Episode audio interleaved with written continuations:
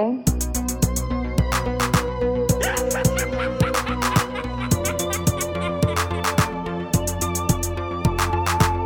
Hello, Hal, do you read me? Do you read me, Hal? Affirmative, Dave. I read you. Welkom bij eh, Gremlin Strike Back, aflevering 12. Ehm 12 is ehm, de laatste, ja, als we het dan zo kunnen zeggen, de laatste normale aflevering. Vooraleer dat wij ook met een, eh, een, een, summer break eh, doen. Ehm, niet, niet, vrees niet, want, want eh, het is niet daarom dat, we, dat er niks meer zal verschijnen. Onze social media kanalen eh, blijven we van content voorzien. Dus ehm, als, je ons nog niet, eh, ja, als je ons nog niet volgt, ehm, eh, doe dat dan. Of blijf ons volgen op Facebook, Twitter, Instagram en Letterboxd. Eh, maar sowieso verschijnt er ook iets om naar te luisteren iedere twee weken, zoals dat jullie dat ondertussen eh, gewoon zijn. Alleen is het iets ehm, anders. Zowel Bart, Sven als ikzelf gaan op ons eigen iets doen, omdat dat toch iets makkelijker is om in te plannen en zelf te verwerken, eh, om dan in jullie hersenpan te doen galmen. We hebben trouwens, Bart en ik hebben trouwens al een teaser mogen horen van hetgeen dat Sven gemaakt heeft, die waar Sven. Ehm, en, en dat klinkt bijzonder leuk. Het is niet omdat dat, dat wij in elkaars poëziealbum staan dat we dat zeggen, maar het is oprecht leuk om dat te luisteren. Dus ik raad het zeker aan dat jullie eh, ook dat eens eh, checken dan eh, in de zomer. Eh, als je niet weet wat doen in de vakantie, je hebt wat tijd.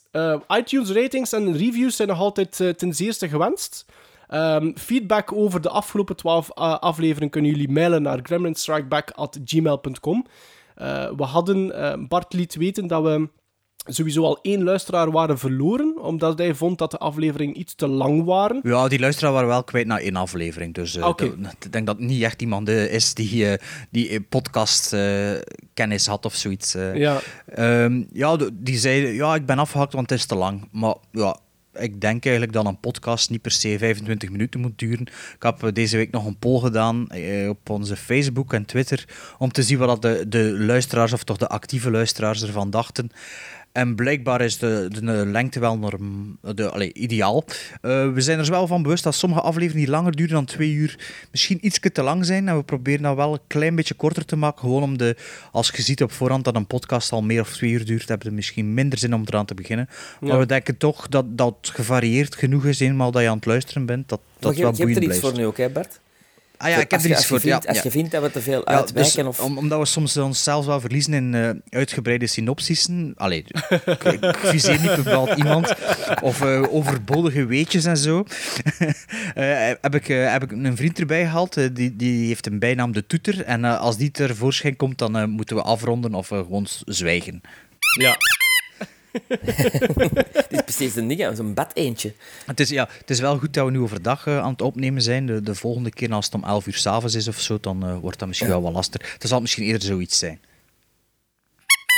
Eh, dus, dus dit wordt eigenlijk onze zomeraflevering. Wat hebben we eh, deze aflevering voor jullie en petto? We bespreken eh elk film uit 2016, omdat we toch ondertussen ongeveer in de helft van het jaar zijn. En daarom hebben we elke één film gekozen. Maar we geven ook onze ehm, recommendations mee qua summer movies. Als jullie eens niet weten wat doen tijdens de maanden juli en augustus, waarom dan niet in de zetel ploffen en eh, eh, een van onze films bekijken? Ik wil toch even stilstaan bij het overlijden van Michael Cimino. hè? Ja, ik ben de, de, de obituary van dienst altijd, hè, als er De iemand in, sterft. de in memoriam guy. Ja, maar Michael Cimino heeft toch een paar goede films gemaakt. Ehm, ook, ook een beetje soms eh, wat te lange films gemaakt, zoals eh, ehm, onze, de grootste flop aller tijden. eh, ehm, en dan ben ik de titel kwijt. Allee. Cleopatra? Die- nee, nee, die een hele lange film zo met, met, met Chris Christofferson en... en ja, hier, hier gaat het dus, hè. Ja. Zeg, maar, moet er anders ook iets zeggen over Bud Spencer? Bud Spencer, ja, ja, dat is juist, hebben dat, dat was We ook hebben het er nog niet over gehad. En die nee, Iraanse regisseur? Ja, die ik totaal niet ken, maar waar heel de wereld eh, van wakker ligt. Ja, blijkbaar. ken die ook niet. Met de cherry, cherry dinges. Ja, de film is... Ze hebben hem teruggegeven op, eh, op televisie trouwens, Ah, ja. een paar dagen geleden. Ja, het zijn er wel een paar weer hè, die ons eh, verlaten hebben. Allee, die film met Chris Christofferson, die een hele lange... met, niet Days of Heaven, maar... Eh, Maar- Heaven's Gate. Heaven's Gate, dankjewel Bert. Ja, ja, ja. Wat trouwens een onderschatte film is, vind ik. Als je die... terugzie, dat is toch wel een beetje voor zijn tijd. Maar toen duurde die drie uur in en dat was begin jaren 80 not done. Wel, dat En, was al eh, een pak korter dan de Deer Hunter volgens mij. Hij was langer dan de Deer Hunter. Nog langer? Maar Ja, de ja. Deer Hunter die voelt echt lang aan. Ze. Vooral die, trouw in het voelt, begin. die voelt heel lang aan, vind ik inderdaad ook. Ja. Ja. Maar dus Heaven's Gate, een interessante film, maar met een te verwaarlozen titelsfan. Ja, It has been called the most controversial motion picture of its time. It is the most talked about and written about film of the decade. Now, from the director of The Deer Hunter, United Artists presents Michael Cimino's Heaven's Gate.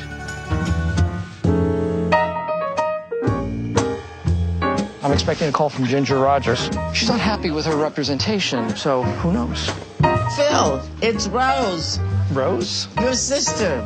My son. He's coming to Hollywood. The man eats with Fred Astaire and Gary Cooper. I'm impressed. Maar als we dan toch een film uit 2016 eh, moeten kiezen, van tot hiertoe, tot, tot en met juli, eh, ja, dan ga ik voor wat dat volgens mij tot hiertoe de beste film was die ik in de cinema heb gezien. Ik heb nog niet zoveel in de cinema gezien dit jaar, maar waar ik mij het meest eh, mee geëntertained heb gevoeld en, en waar ik het meest de weken daarna over heb blijven doorpraten, is toch wel de nieuwe Woody Allen film Café Society.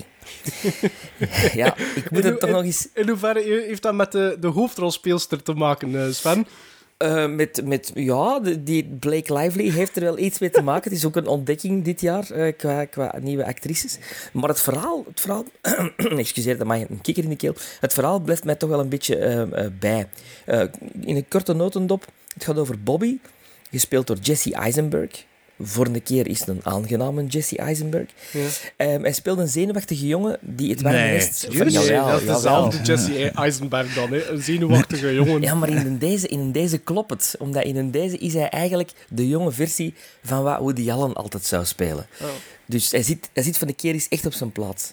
Allee, een zenuwachtige jongen die het warme nest van zijn Joodse moeder en vader in New York verlaat om een job te vinden in Hollywood via een verre Joodse neef van zijn ouders. Eh, producer Phil Stern, gespeeld op een heel grappige manier door Steve Carell.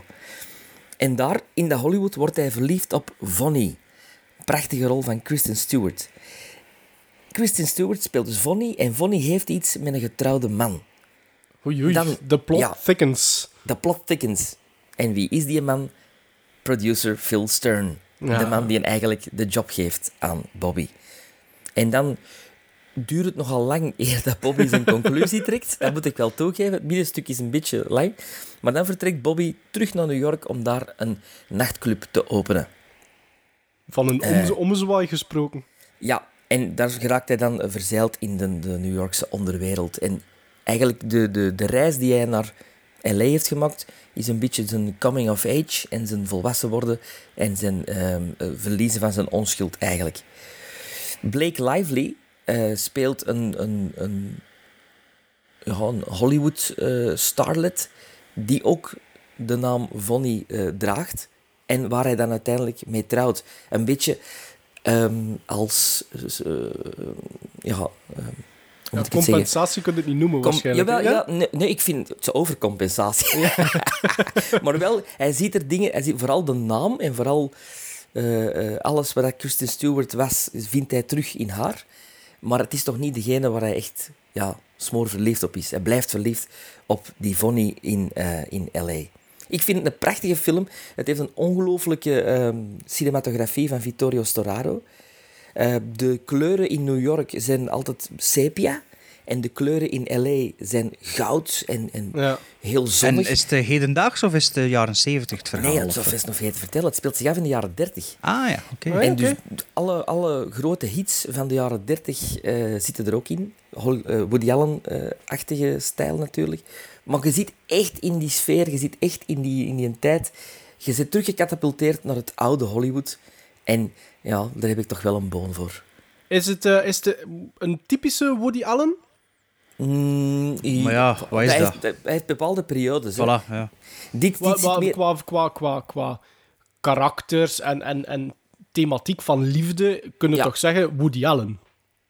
En dat is het zeker. Eh, als, je, als je de thematiek en, en, en, en de verhaallijnen ziet dicht bij Hannah en haar sisters, die toestanden. Mhm. Maar qua sfeer en, en uitwerking is dan weer meer Radio Days, Purple Rose of Cairo, Broadway Danny Rose. Dus eigenlijk zijn betere Ja. films. En ik moet zeggen, ik, ja, hij, hij laat me niet los. Dus ik blijf tot hiertoe, zelfs in een top 3 van, van beste films van dit jaar, eh, blijft hij zitten. Ja, zeker. Ik denk zelfs tot hiertoe op nummer 1. Ja. Buiten dan, buiten dan The Wages of Fear, die ik dit jaar heb gezien, Ja, Ja, ja, ja, ja. maar die niet van dit jaar is. Hè. maar ehm, ja, ja, ja. Oké, ja. En hij speelt trouwens nog altijd in bepaalde... heb je Ja, die- getwijfeld voor eventueel nog een keer te gaan? Of dat nu niet? Dat nu niet. Nee, nee, dat nu Het is niet echt... eh, Cinema-materiaal. Ja, toch wel. Door de fotografie vind ik het, vind ik het in, in tegenstelling tot de, de, de recentere Woody Allen films, wel een Woody Allen film die je in de cinema zou moeten zien. Ik denk dat dat ook daarom de verklaring is waarom dat hij nog altijd speelt. Ja, maar In- die, in- die is in de States is die nog niet uit, hè. Die komt pas volgende week of binnen twee weken uit in de States. En Ah, in, dat in, Nederland is die ook nog niet uit, dacht ik. Echt, Oké. eh, ja, maar ja, Nou, we- misschien sparen ze hem op voor de Oscars. Nee, denk Dag ik van, niet. dag van vandaag, dat is toch... Ik denk toch ook dat Woody hè? Allen, die, die, die, ik denk niet dat ze per se Woody Allen films opsparen, want die, die kakt er toch elke acht maanden een nieuwe. Dus Maar bijvoorbeeld in deze Ja. veel meer voor mij Oscar-worthy zijn dan die verschrikkelijke Midnight in Paris. Wat ik echt een overrated film vond. ja, ik heb Midnight in Paris afgezet na 10 minuten. Ik kon er echt geen zin in. Maar ik ken ook een hekel aan die eh, Before Owen Sunrise, Wilson? After Sunrise eh, films. eh. ik vind dat ook een beetje die vibe. Zijn dat de die met Ethan Hawke? Ja. Ja. Die vind ik niet slecht. Hè. Oh, ik vind dat verschrikkelijk. Richard Linklater, of noemt hij? Richard, Ja, Richard ja. Linklater, ja. Ja, ja ik, ik, nee, van die, eh, van die mumblecore films, boh, nee. Ja, wel, maar deze Zwijg twee deze minuten, pijs ik dan. Deze, deze heeft ook wel het praatzieke eh, Woody Allen gehalte, maar toch, er is zoveel om te zien. Kostuums, muziek, eh, fotografie, Blake Lively. De- het is een compleet filmpje. Dus ik zou het, niet, het zou me niet verwonderen dat er Oscar-nominaties eh in Zijn er, zijn er nog niet naar de bioscoop getrokken voor The Shallows met Blake Lively? Sven, Die is nog niet uit, hè. Die is nog niet uit. Is die nog niet uit? Half Nee. augustus Ah, ik dacht dat hij ondertussen al uit was. Nee, nee, nee, nee. nee. Zeg, maar maar in de je- States wel. In de States wel een succes Parijs. zelfs, volgens Dat is mij. toch, dat is toch Ja? vreemd? Allee, Ja. Je zegt dan Ca- Ca- Café Society moet nog uitkomen en dan heb ik bijvoorbeeld over The Shallows, wat dat ik dan ook wel een 13 in een dozijn film zou vinden, maar dan speelt dat toch ja, zo'n maar, rol dan. maar blijkbaar is het wel een goede film. Ze krijgt goede kritiek de Shallows. Dus, eh, ja, allee, maar de- ik, ik, ik hoor dat. Want het is Dus- ook dus- uitgekomen tijdens Shark Week. Hè. In Amerika is het een big deal. Hè. Begin, eind, mei, eind juni, begin juli is altijd Ah, je hebt Shark daar Week. effectief hè. een Shark Week. Ja, Ja. ja. Ja, dan krijgen ze op tv Eh, ook sa- eh, ja, Sharknado. Sharknado 2, 3, Sharknado, 4, eh, 5. En eh, de Shallows is dan ook zo uitgekomen. En dan, eh, allee, ja. Ik weet niet van waar dat die, die traditie afkomstig is en hoe lang Ik dat al dat dat- bestaat. Maar, Ik denk dat dat met Jaws is begonnen, zeker. ja, zo dat. Zo kunnen. ja. Zo Dus, dus En- eh, uw favoriete film van 2016? Tot hier, ja. Ja, maar ik, ik heb, allee, even onderbreken. Ik heb nu niet per se mijn favoriete film van het jaar gedaan. Ik heb de, gewoon een film van dit jaar Ja. eh, persoonlijk. Ik, Ja, eh, ik, ik, maar ik, ik wou eens een positieve noot geven. Maar moeten Ah, ja, ja, maar dat, dat kunnen, we, kunnen er dan gizmos op plaatsen? Op, op, op plakken? Ja, absoluut. Acht gizmos. Ah, toch? Ja. Dat is Ja. wel een hoge score. Ja. Ja. Ja, ik moet zeggen, het spreekt me toch nog altijd niet aan. Ondanks uw pleidooi, Sven. eh, ik weet niet, maar ik ben niet zo'n grote Woody Allen fan. En ik erger me meer dan dat ik ervan geniet van zijn films. Ik heb wel onlangs Hannah and her Friends van te- televisie opgenomen. En haar sisters. Of uh, Hannah and her Sisters. Dus die Heb je hem al gezien? Nee, nog niet. Dat is mijn favoriete. ja, ik Woody weet het. Het is daarom dat ik, hem, Ja, eh, ja. dat ik hem opgenomen Ja. heb. eh. Ja, maar Dus ja. ja, mij zegt. Maar ja, ik, ik moet... Zeker ik- als je... Ja, een film, voor filmfreaks is deze Café Society toch echt wel ook iets tof, omdat er... Ja, je ziet zo de, de filmwereld in de jaren 30. En Ja. dat, is, dat is wel plezant om te zien. Dus dat er over echte, echte acteurs vanuit die tijd wordt gepraat en, gerold. Ja, de, de vorige ja. keer vonden dat niet goed. Nee, maar hier Met wel. Deadpool. Ja, maar hier wel. bij, bij Deadpool, bij Deadpool is dat tong-in-cheek. En, en hier is dat, denk ik, de Woody Allen kennende, toch wel veel eh, waarheid. En zo is Ja, er ja, toch ja. weer een, een eh, link gemaakt met eh, Blake Lively. Hè? Ja, De vrouw van ja is jammer genoeg. Ryan Reynolds. Trouwens, een goede vriendin, mijn vriendin heeft dat gezien op Instagram. Dus eh, Blake Lively is een goede vriendin van Taylor Swift. En weet je met wie dat Taylor Swift samen is momenteel? Ja, dat De toekomstige? James Bond, Echt waar? Ik dacht, dat hij gay was. Tom Hiddleston. Ah, is dat echt? Ja, ja, dus eh, dat is eventjes de society... eh, Volgens mij is dat een, is dat een decoy. Beetje like, een beetje like Tom Cruise. Smokescreen? Tom Cruise. Daar kan ik maar niet wat over Of uitspreken. Will Smith. Maar er zijn er, er zijn er anderen die ook zo van die decoys hebben. Hè. eh, Tom Cruise? Nee, Tom Cruise, dat denk ik nog niet. Maar George Clooney denk ik wel. George Clooney denk ik wel. ja, ja, dat, dat denk is- ik wel. Maar ik, ik- ik, denk wel dat, dat, dat Tom Hiddleston nu ook voor zijn hè, toekomstige rollen... Ik kan me dat niet voorstellen. Tom Hiddleston, die, hij is, Wat? hij is zo gay. Maar, ongeacht of dat hij nu gay is of niet, wat denkt hij van James Bond? Ah, wel, maar dat zou kloppen, dat kunnen kloppen. Hè. In, in, ik denk dat ze dan eh, voor een, een meer vrouwelijke, eh, gay-friendly Bond No gaan ja? Jawel, absoluut. Maar is dat nu al in kannen en kruiken of is dat nog altijd een roddel? Volgens mijn bronnen is dat nog altijd in kannen en kraken. Oké. Ja, je hoort dat meer en meer hè, de laatste tijd. maar dat ik, zie zijn. hem dat wel doen. Toch? Ja, ja, absoluut. Maar ik denk wel meer, meer een, een, ja, een, met een vrouwelijke touch. Ja, ik vind dat nu niet per se. Hij eigenlijk, ziet er toch niet echt macho uit. Hij ziet er toch niet Daniel Craig uit. Nee. Nog niet, maar ja. Misschien Hmm, eh, een jaar denk- personal trainer, dat hij wel wat buffer is of zo. En wat van die shakes en weet ik allemaal. Ja, maar Hoeft- ik denk dat ze dat niet meer willen. Hoeft dat ik denk voor dat ze dat niet meer willen. Bond? Voor mij hoeft dat... We gaan hier wel niet over, over Tom Hiddleston zijn, eh, zijn vetpercentage ballen. Kom, Maarten, Ja, volgende. maar trouwens, ik wil even op een Ah, ja. Instagram. Ik wist niet dat Blake- Lively op Instagram zat, dus ik kon het even, Nee, het was- het was- eh, kon die even toevoegen. is dat echt of wat? Dat wist ik niet. Was Father's Day with uh, with Ryan? Was it good? Uh, Did well, we, we're really, had the baby. thank you. Yeah, we're, we're really good about keeping our family together. We, Yes. we, we don't work at the same time. We specifically weren't together on Father's Day. it was the first day that we've missed together. So I was on a plane with, with my baby, James, and, and it's like, it's kind of torture these days because I'm on a plane and, and everywhere I look, every screen is my husband uh, in a, a sex montage throughout the holidays with another woman because everybody wants to watch Deadpool. Do you know when the voice is gonna speak? Sometimes.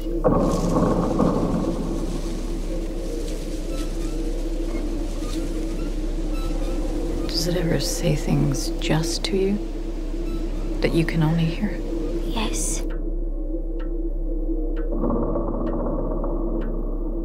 Does it feel like it's coming from inside of you? More like it's coming from behind me. Like I'm being used. Mijn film eh, dat ik eh, gekozen heb van 2016 is de eerste film sinds lang dat ik nog eens in de cinema gezien heb.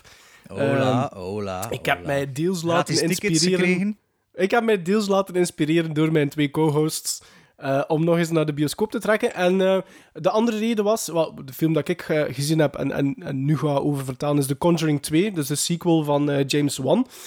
Ehm, dus deels omdat ik nog eens dat bioscoopgevoel wil ervaren. En ten tweede omdat ik vind dat James Wan met zijn 39 eh, lentes, dat ik die een van de meest consistente jonge regisseurs vind. qua niveau. Wat jong is die eigenlijk niet meer, hè? Ja, maar als je kijkt wat dat hij allemaal gedaan heeft, en nog maar 39, met die budgetten en toch al een household name geworden is, zeker op, op, op, op horror, eh, in het horrorgenre, en, en, en ja, met Fast and Furious 7 en, en, en eh, Death Sentence toch ook op actie-thriller vlak, Ja. dan denk ik dat, dat hij al eens een palmares heeft om u tegen te zeggen met zijn 39 jaar. Ja, dat kan ik bijtreden, absoluut. Ehm, nu, het is, is The Conjuring 2. Ik moet wel zeggen, ik had wel eh, mijn, mijn vragen daar rond, want hij heeft wel één smet eh, op zijn eh palmarès. En voor mij is dat Insidious 2, want dat vond ik echt een bar slechte film. Ehm, eentje die, waar dat hij zijn publiek eigenlijk ehm, aanziet als dom. En ik heb mij echt wel geërgerd toen ook, trouwens, in de cinema. Eh, dus ik had zo wat mijn, eh, mijn reservaties, maar The Conjuring 2, een goede film. Ik eh, zou hem iets hoger nog durven quoteren dan, dan de originele film. Ja? vertaalt, op, ja, vertaalt opnieuw het verhaal van, van het koppel The Warrens, paranormale onderzoekers die echt bestaan hebben, die echt geleefd hebben, die, die, die, die een succes of hun, hun, ehm, een succes kennen omdat zij eh, verantwoordelijk waren voor het onderzoek in, in wat later die met te veel eh, horror eh, Ja, was. dat heb ik ook ontdekt. Dat wist ik dus niet. Ja, ja, ja. Dus, dus, dus, dat is echt, die, die hebben echt bestaan. en Die hebben heel veel van dat soort zaken gedaan. Veel media-aandacht gekregen door die te veel horror. Maar die waren toen ook al bezig met van die Ja, dus, dus voor de luisteraars, hè. die Amityville Horror is echt gebeurd, hè? Allee, Ja, ja. En Allee, als je die zou zien, die film, pak dan de originele Ah, ja, Margot tuurlijk, tuurlijk. Kidder Margot. Kidder, Maar, maar, maar, maar eh, zowel de Conjuring als de Conjuring, Conjuring 2 zijn gebaseerd op, op zaken die zij effectief hebben, hebben. hebben gedaan. Ja, eh, onderzoeken dat zij gepleegd hebben. Eh, deze keer, de Conjuring 2, eh, speelt zich af in, eh, in Londen op het einde van de jaren 70. Waar dat een, eh, een, marginale, een marginaal gezin, en een marginaal bedoel ik een alleenstaande moeder met vier kinderen, ehm, ja, geplaagd wordt door een entiteit. En, eh, En- vooral de... Ja, zeg maar Bart. In, in zo'n eh, alleenstaand huis of echt in een, Nee, in een een rijwoning. Ja, in een rijwoning. Echt zo'n zo'n Echt beetje een verloeder, Brits, ja. ja. verloederde buurt. Ehm, en vooral haar jongste dochter heeft daar knap lastig mee met die, met die entiteit. Ehm, ja, Ja, niet te ik- ik- veel verklappen, hè, Nee, wat nee, ik nee, wil nee, nog nee, gaan want dat is, dat, daarover gaat het. Daarover Ja. gaat het. Ik, vind, eh, ik vind The Warrens eigenlijk een, een heel boeiend koppel om te volgen. Ik had dat al in de Conjuring 1 en, en deze... En in de Conjuring 2 is dat weer net hetzelfde. En ik vind ook Patrick Wilson en, en Vera Farmiga, als ik dat juist uitspreek, die vertolken die twee echt wel goed. Die zijn heel aimabel. Ja, Elmen even. Dus de Conjuring 1, dat is met die bomen hè, in die tuin en die, Ja. en die schommel. Ja. Is dat dat? En met, Ja, oké. en met Annabelle, de pop. Ja, maar Ja, Annabelle maar dat is de de pop. proloog, Maar dus, dat is de proloog. Dus, dus eigenlijk, ehm, de Conjuring 2 staat er eigenlijk volledig los van. Dat is niet ook weer met een boom en met een schommel bijvoorbeeld. Nee, nee, nee, nee. Omdat Dat het is- echt dat is over individuele... Schommel komt er ook in terug. Oh, ja, ja oké, maar bedoel, Ja, het is ja. nu niet dat het over, dezelfde nee, nee, nee. villains Dus- gaat en zo. Nee, dus nee, dat het maakt is- het op het is- zich wel is- interessant eigenlijk. Ja, het is, het is dus, dus een, een andere case. Oei, een andere case van de Warrens die zij effectief ook in het verleden hebben gedaan, die nu eigenlijk verfil- allee, ho- ver, ver Hollywoodiaans is, Ja. laten we zeggen. En het begint ook met, met de Amityville case. Even Ja. als, als eh, proloog. Zo. Ah, ja. Dus gaat de Conjuring 1 had als proloog het, het verhaal van Annabelle. En de Conjuring 2 heeft als proloog het, het verhaal van de Amityville. En dat is eigenlijk wel nodig, omdat... Dat geeft hen de bekendheid om naar eh, Europa ja, te en, komen en, zo. en er, gaat ook, er wordt ook even dieper op ingegaan op, op eh, hun reputatie en wat dat, dat eigenlijk veroorzaakt heeft. eh, die plotse bekendheid door die Amityville eh horror. Maar ehm, James Wan doet het voor mij opnieuw. Die heeft een echte... Voor, mij, James Wan, die begrijpt ook het horrorgenre perfect. Je hebt eh, wat dat hij doet in, in vergelijking met, als ik het dan derde rangs horror noem, waar dat er zoveel van uitkomt, is dat hij speelt met zijn publiek. Hij heeft zoiets van, hij doet op momenten zaken eh, waar dat je in een andere horrorfilm al de scare zou hebben, die dan niet werkt, of maar half. En als die dan maar half werkt, is dat dan most, most likely eh, door de, de sound effects. Maar hij speelt met zijn publiek. Hij bouwt dat zo goed op en hij steekt ervan die, die sound effects in dat je zou verwachten, ah, hier zit hij, en dan doet hij 30 seconden later pas.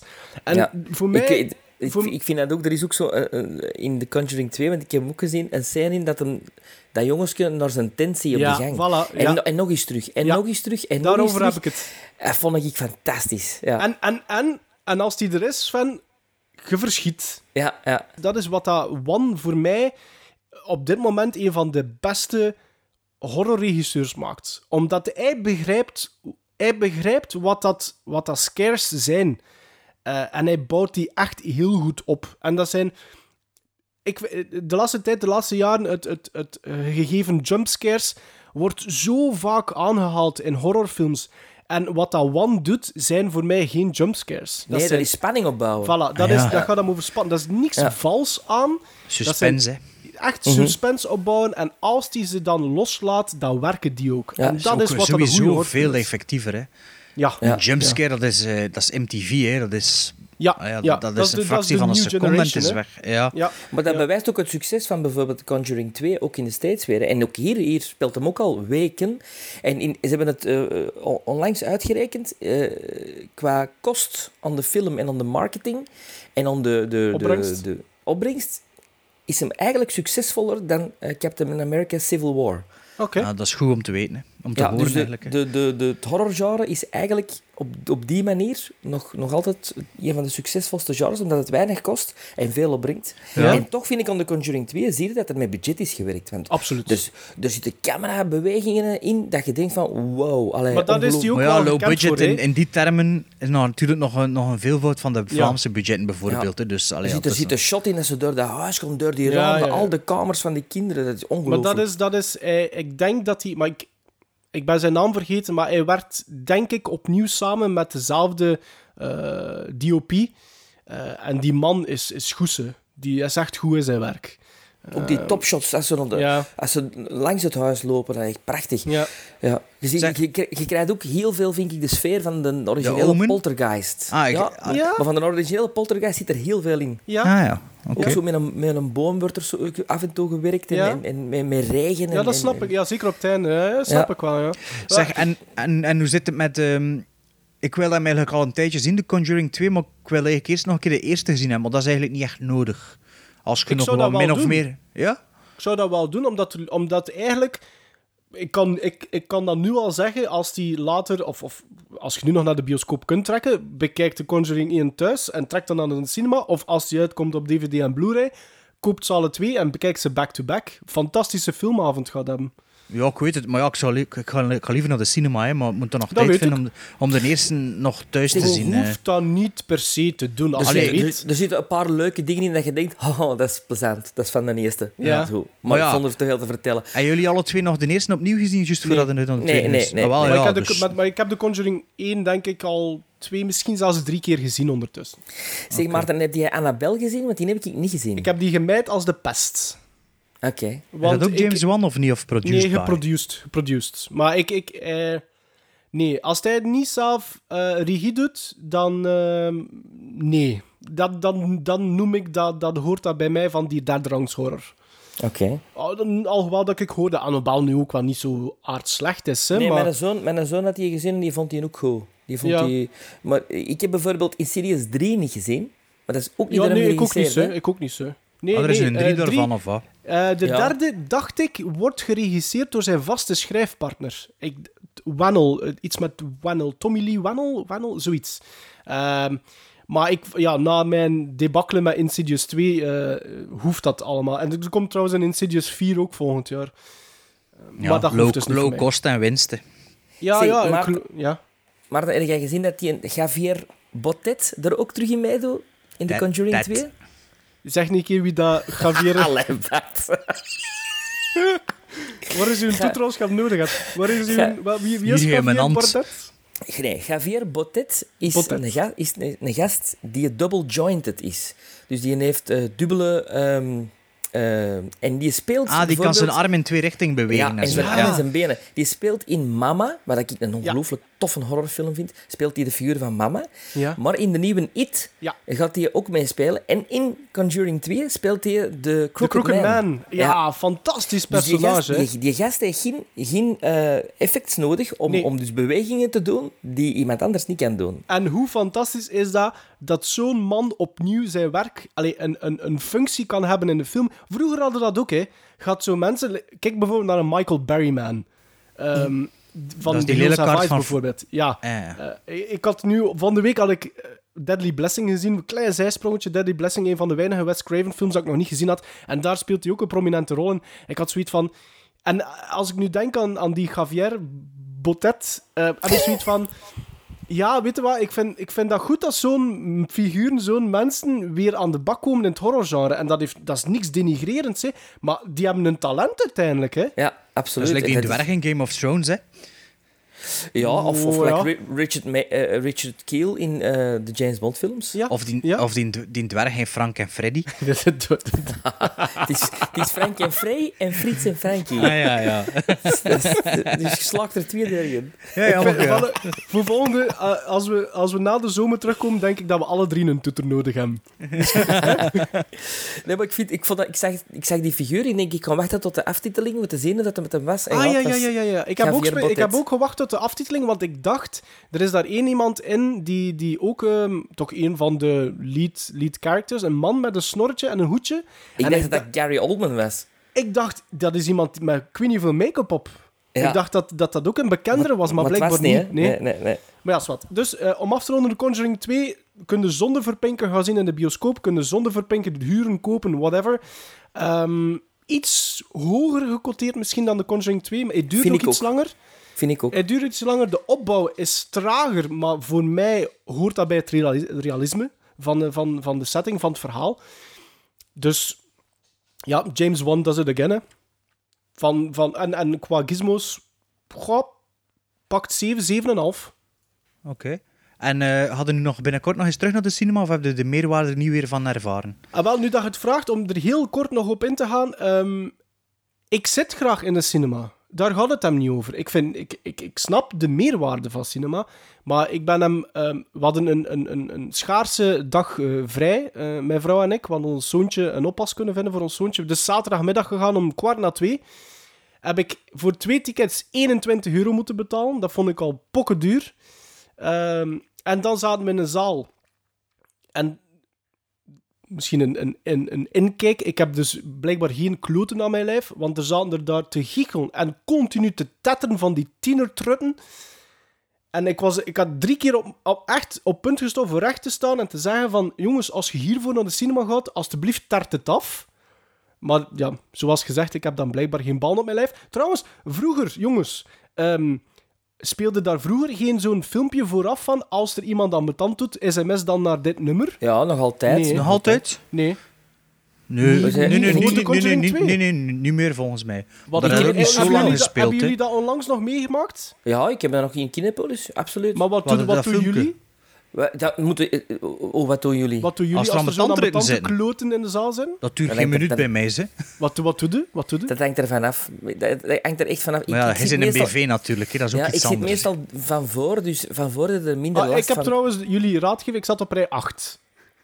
Dus ik, Ja. heb, ik heb wat geluisterd naar jullie. Hè. Oké. Maar serieus, eh, bijvoorbeeld Bart. Jij zegt het duurt geen minuut, wat doe je? Ik draai me om en ik zeg zwijgen. Maar echt, hè. Ja? En Eh, pas op, meestal ik- nog ik- een ik tweede, vind dat keer, een tweede keer en dan is het gedaan. Hè. Like van de week ook. ehm, ik was naar de Neon Demon geweest. Ik zat, Ja. er, zit 13 man in de zaal en achter me zitten er twee heel tijd te vezelen in de stille moment. Hadden wat vezelt als er lawaai is en muziek, maar gewoon als het stil is, vier keer me omgedraaid en, en, toen, en toen was het gedaan. En toen zijn ze een half uur later ook weggegaan. Is Ja, dat, dat- verstond ik, dat verstond ik. Ja. maar ja, daarvoor het niet... Allee, ik betaal ook mijn geld. En Ja, ja, dat is waar. wel dat, is, dat is mijn principe ook. En ik- wij zijn toch allemaal zo opgevoed, als je naar de bioscoop gaat, is voor naar een film te kijken en er Ja, niet maar pas te op, tatteren, hè. toen, toen, nee, nee, maar toen dat ik puber waren, allee, puber waren, ja, ja, puber waren, heb ik ook wel nog het vark uithangen in de cinema. Ja, ik ik heb nooit. gedaan. Ik, heb nooit, ik ook Oh, ja, niet. Ik ook ik ben ook nog buiten gesmeten en zo, allee. Maar, ehm, Oh. Nee, ik, Duitse. ik, ik, wat ik ook verschrikkelijk vind, is dat die, als ik met mijn kinderen naar de cinema ga, die blijven ook zitten op hun stoel. En niet, als het pauze is, van voor even de speeltuin. Dat vind ik verschrikkelijk. Oh, daar kijk ik me zo druk in maken. Hè. Oh, ja. En dan denk ik van, mannetjes, gaan naar de speeltuin met je kinderen. Maar hier in de stad, die komen allemaal om die een doek. Ach, dat ben ik mottig, Ah, hè. echt? Oh, jongens toch. maar Echt mijn, mijn, mijn, mijn klein die loopt ook nog, maar die mag niet aan toe komen, dat weet je. Maar ik Ah, heb zoiets van loopt blijven die, zitten. loopt die nu maar een kwartier rond, dat het dan nog een half uur kunt stilzitten. Dat is een beetje Maar mijn, ik, mijn principe. ik dacht wel de dag van vandaag dat dat gemakkelijker was. Ik, maar ja, dat was ik wel bezig over een klein van vier jaar, hè, Nee, nee, nee, nee, van, nee, ik heb het, ik heb het over, over, over van die, die Ja, dat weet ik. ambetante mensen. Ik dacht dat de dag van vandaag dat dat heel veel gemakkelijker was om iemand erbij te gaan halen, om dan maar even te komen kijken. Vroeger, toen ik klein was, gebeurde dat bijvoorbeeld. Bijna iedere keer, in iedere film kwam er zo iemand een keer langs, ene keer maar. Ja. En ik dacht dat dat nu, vandaag de dag, ik wist dat dat vroeger met een sms kon gebeuren, zaal, dat je kon gewoon naar een nummer sms, Ja, een maar je zaal, moet, dan zoveel. zoveel, je moet zoveel intikken. Dat, allee, ik weet zelfs niet waar dat je allemaal moet intikken. Ah, ja. Daar ook even niet mee bezig. Hè. Nee, en je mist iets van een film, hè, op Ja. die manier. Wat ik, Tuurlijk. Wat, wat ik wel laatst gedaan heb, dat was met de Jungle Book. Ik heb die twee keer in de zaal gezien. De eerste keer zaten er zo op dezelfde rij twee hasjes van 12 jaar en ik heb zo drie keer gedaan. Ja, en dat deelt niet, maar ja, dan dacht ik ook, van, ik zal me toch maar drie rijen verzetten. En het was ook niet zo druk. Dus ja, ik heb me dan verzetten en ik had er ook niet echt last van. Die worden ook, Ja. ja. Dus ja, je moet er ook, het is ook de ene keer bij de andere keer. Hè, maar, Maar met- zeker met- met, met- vol- met met de- volwassenen vooral. Maar met deze, de Conjuring 2, vond ik het wel storend. Want het was niet alleen maar tijdens Ja, maar ik vind het altijd. Storend, hè, daar niet van, Jesus hè. Christ. Maar het is natuurlijk ook een verschil tussen, tussen like dat is echt kinderen die ah, tijdens de pauze wat van voor gaan lopen.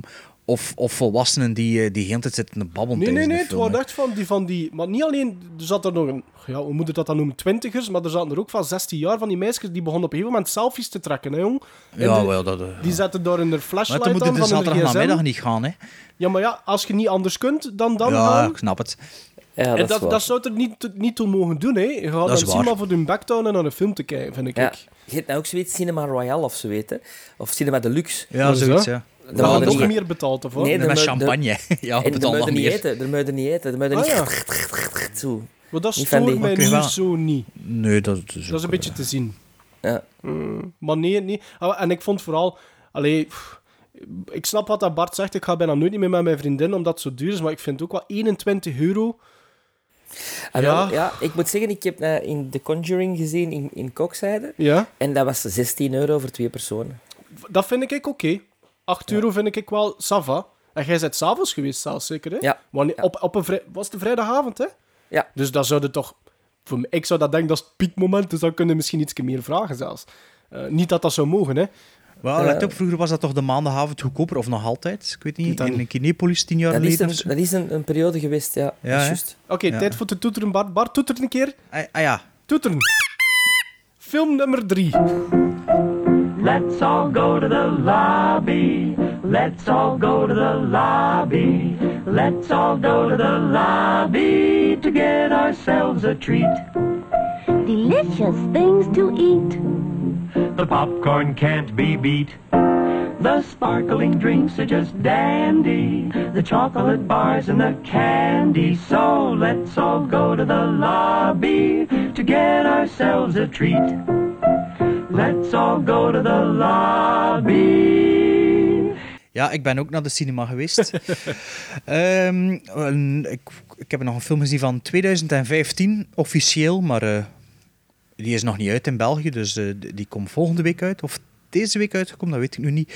Eh, ik ben naar de avant-première van High Rise geweest, de nieuwe film van eh, Ben Wheatley, de regisseur van eh Kill List, Sightseers en het verschrikkelijke A Field in England. De Britse regisseur, het is de verfilming van... hoe noemt hij? J.G. Ballard, Ballard, ja. de schrijver van Empire of the Sun, dat verfilmd is door, eh, door eh, Steven Spielberg met de verschrikkelijke Christian Bale in, eh, in de hoofdrol. Ehm, Dat vond ik allee, nog zijn personage, zijn personage verschrikkelijk. Hè?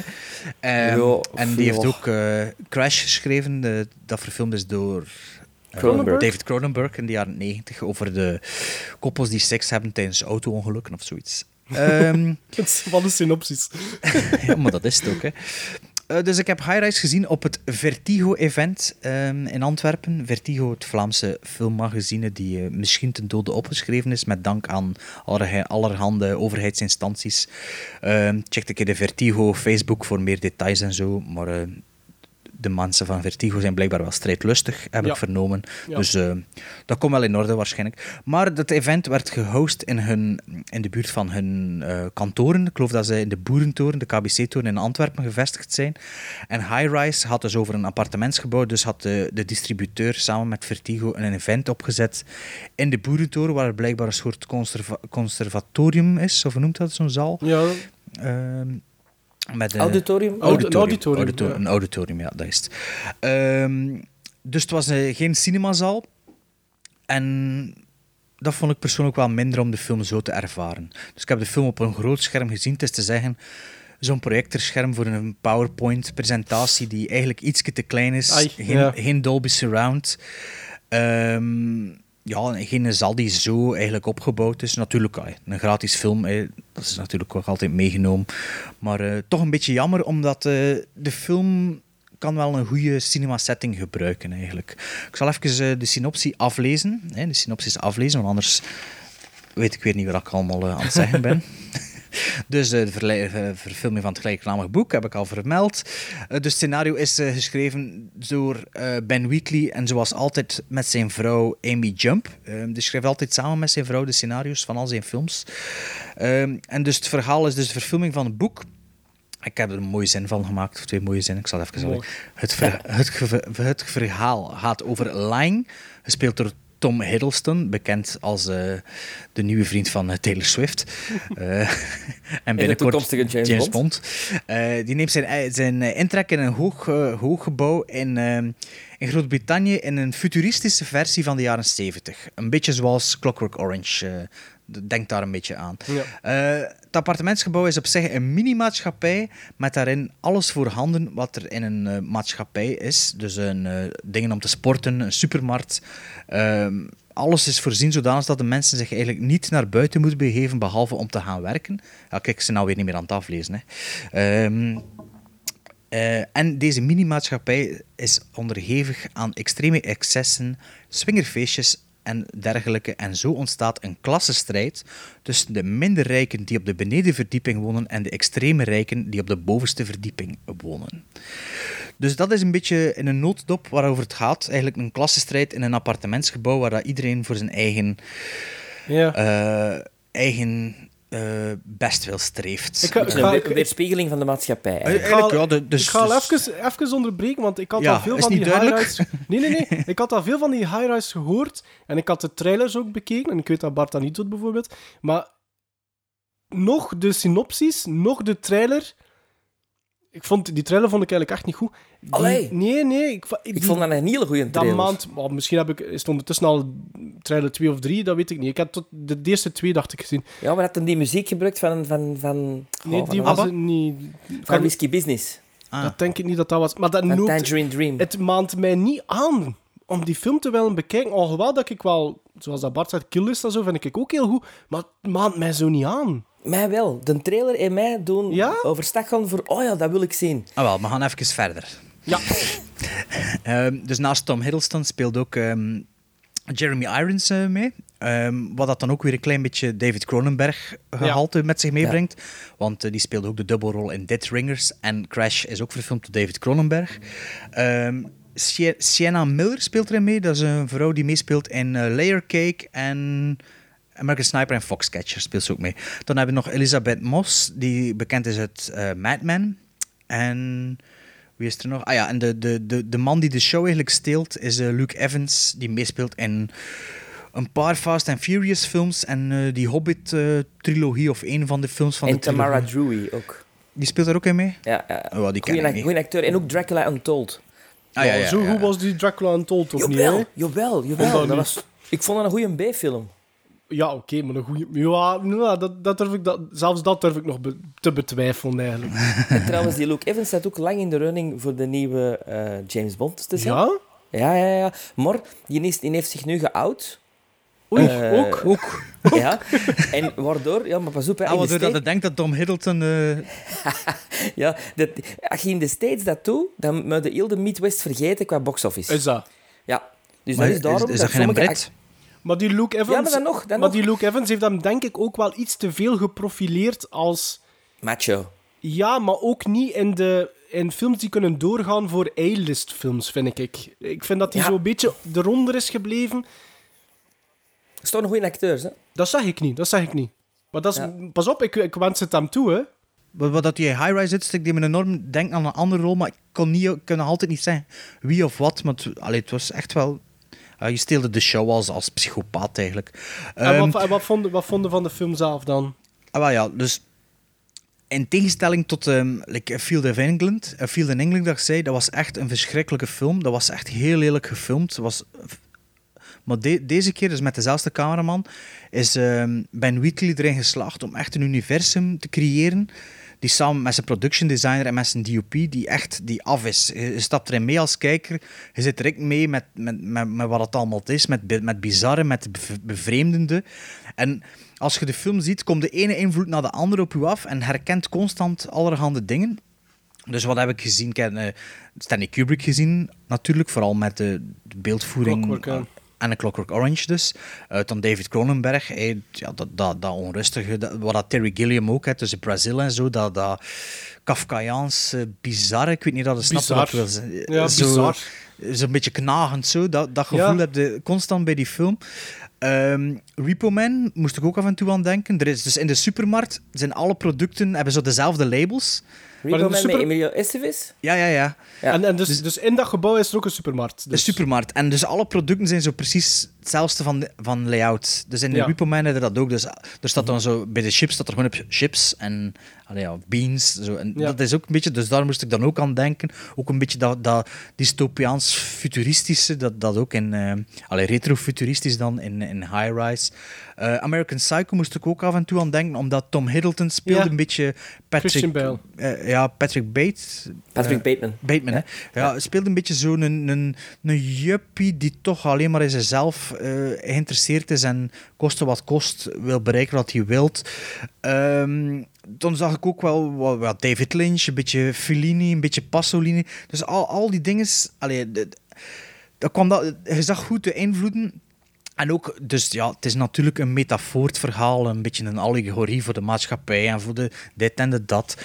En ik vond het probleem met de film was een beetje dat allemaal nogal on the nose was. Allee, dus van, ah ja. Geforceerd? Niet geforceerd, maar een beetje te, te, te simplistisch, de symboliek. Ja. Je snapte het wel, maar op den duur, omdat het er zo constant snapt... Het ligt er te dik op. Het ligt er een beetje te dik op. En op den duur hadden ze zoiets van, ja, we weten het wel wat We dat er bedoeld het, zijn. Het is ja. goed, zo. Hè. En dat vond ik trouwens ook, voor een zijsprong te maken, met de Neon Demon. Terwijl met Only God Forgives was dat allemaal iets abstracter en zat iets meer in het ongewisse. En met de Neon Demon vond ik dat dan weer niet. Vond ik dat iets toegankelijker natuurlijk niet, maar iets... Oftewel is het omdat ik wel meer maturiteit heb en dat ik er meer, meer snap. Maar... Allee, en dus dat bij High Rise was dat een van de problemen en ook het grootste probleem met de film is...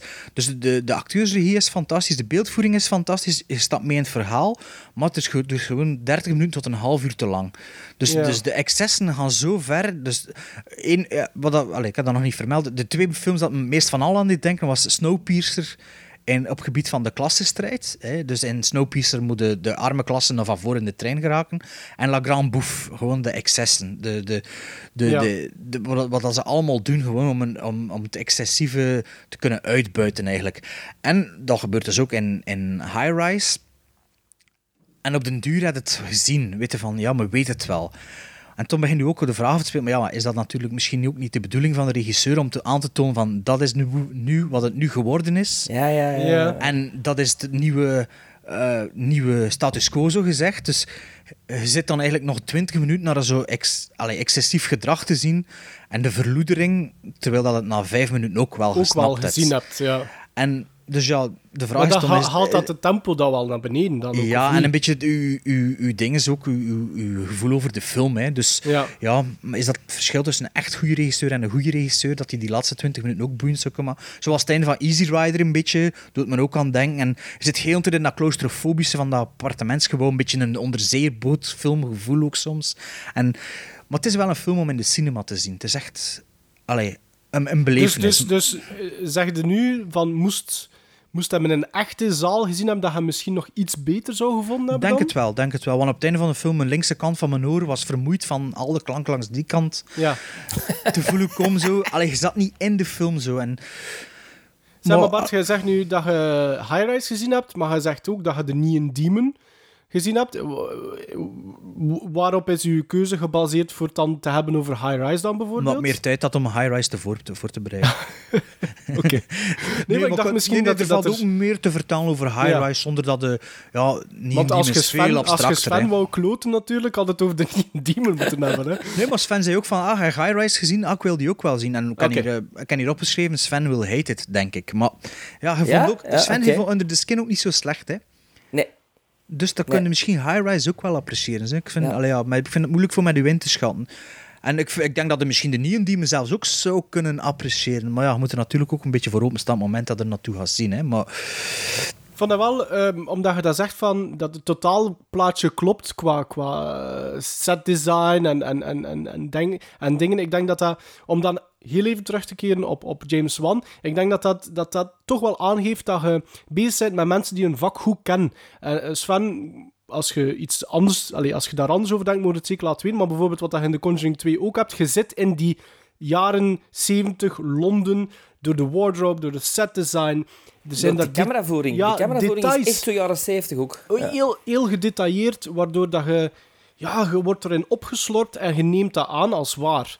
Ehm, Absoluut. Heel realistisch. En eh, als je zegt dat Wheatley dat ook wel deels doet dan in High Rise, dan denk ik dat dat...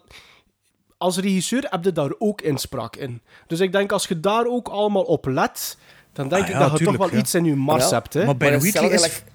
Zeg maar, Sven. En stel gelijk Woody Allen met zijn jaren 30 in Café Ja. Society. Je ziet echt in de jaren 30. Ja. Alle details kloppen. Dus ik denk dat we Ja, want anders valt zo'n film door de mand. Ja, wat dat ging zeggen, Ben Wheatley die monteert ook zelf zijn, film, zelf zijn films. En ik denk dat dat misschien een beetje het probleem is. Zelf schrijven, zelf monteren, zelf, veel, te zelf veel. regisseren. En ik denk dat het dan misschien sneller nog een, nog een, sneller een probleem heeft met clear dialings en, en de schaar er even in te zetten. Misschien en is het misschien... te persoonlijk, hè? Misschien te persoonlijk project, hè? Maar nee, want dat is met al zijn films een beetje. Ik vond de Killlist vond ik het niet zo goed. Ehm Sightseers wat- vond ik wel goed. maar- Wat ik mee bedoel, is dat je niet meer afstand kunt nemen van hetgeen Nee, nee. misschien van wat dat gaan doen zit, hè? zeker in de montage. Ja. Ja, dus ik denk als hij ofwel een scenario toegestopt krijgt, of eh, een goede producer boven hem, dat hij echt fantastische films zou kunnen maken. Maar nu is het nog altijd zo net niet perfect Ja. genoeg, soms Ja. zo. En, ehm, ja, en weet je wat zijn volgende project is? Een remake Oei.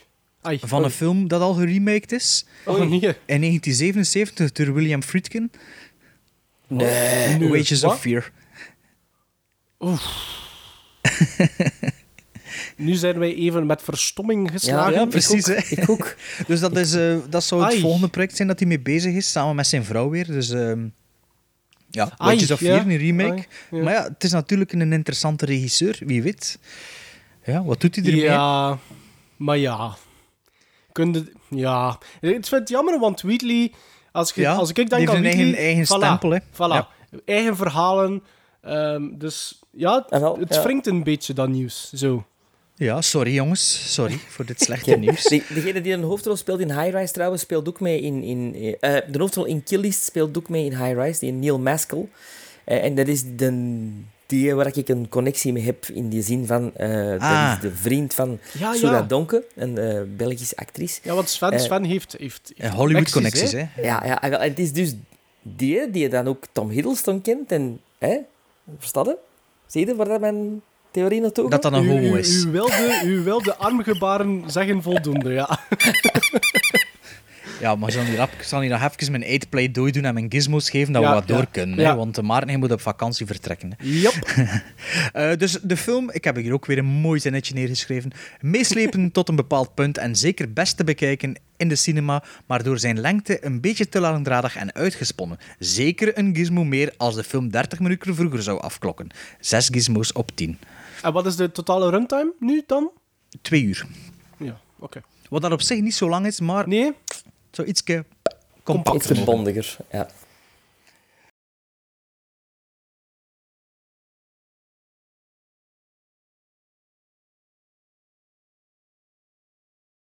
En voor de rest, jongens, 2016, voorlopig een goed of een slecht filmjaar? Wat vinden jullie? Een heel mager filmjaar, vind Ja, ik. hè. Maarten, Er je is ook- niet echt een opinie Nee, ik geven. kan er of- niet echt over meespreken, maar er is ook nog weinig geweest die al uitgekomen is dat ik echt zin had om te zien. Ja, Wel, het is Dus dat wil ook al veel zeggen, hè? Ik was aan het denken van de week, wat heb ik gezien dat echt, echt, echt goed is? Echt, echt, echt goed? Niks misschien. Nee. Wat ik goed vond was Zootropolis, de, de animatiefilm van Jungle Book, heb ik ook wel enorm genoten. En eh, toch wel, in, in de allereerste aflevering al over, Pride and Prejudice en Zombies is echt super cool, super fun. Dus eh, dat zijn de films die me van het jaar al een beetje verrast hebben. En voor de rest, goh ja, ik zit nog niet echt zelf op iets te wachten. Ik weet niet hoe dat met jullie zit. Nee. Ja, ik heb, eh, ik heb The Revenant vond ik dit jaar toch heel goed. Allee, dat is eigenlijk de film van vorig jaar. maar Dit Ja, nee, jaar was die ja. pas in, in onze cinema. Maar ik kan, Dus- ook nog, ik kan ook nog The Revenant staan en Civil War en Deadpool als Savam. Oh, Deadpool. Ik had, Don't ik, get ik, me ik, had, ik had Deadpool ook, maar, maar als zijnde... Wegens gebrek al beter. Ja, voilà. Degelijk tot... Ja, goed Ja. is misschien... Maar ja, je kunt die zeker bekijken, hè, Deadpool. Nee, Allee, ik weet niet. eh, Is dat elk jaar zo op het half, de helft van het jaar dat het zo mager is? Volgens Nee, mij het, niet. nee, het is echt, echt, echt een heel... Allee, vorig jaar was het ook al erg, maar nu is het nog erger, vond ik. Ik, ik denk, denk eigenlijk dat we misschien op een kantelpunt gekomen zijn. dat al misschien die- beter gaat gaan nu, of wat? Ik denk dat... eh, maar we zullen het er straks nog even over hebben, over de box-office en zo. Ja. Ik denk dat er veel aan het, eh, aan het mislopen is momenteel. Maar eerst gaat Sven een liedje spelen.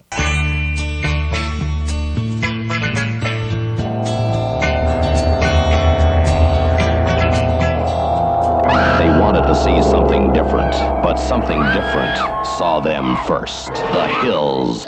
alive with the sound of music. Ik wil het vandaag eens hebben over een componist, een Amerikaanse componist, die jammer genoeg veel te vroeg is komen te overlijden. En dan heb ik het over James Horner. Ehm, vorig jaar overleed deze maestro veel te vroeg op 61-jarige leeftijd ten gevolge van een crash met zijn sportvliegtuig. Als vijfjarige jongen begon hij piano te spelen in Engeland aan het Royal College of Music in Londen, om nadien met zijn familie opnieuw te verhuizen naar Californië, want het is en het blijft wel een Amerikaan.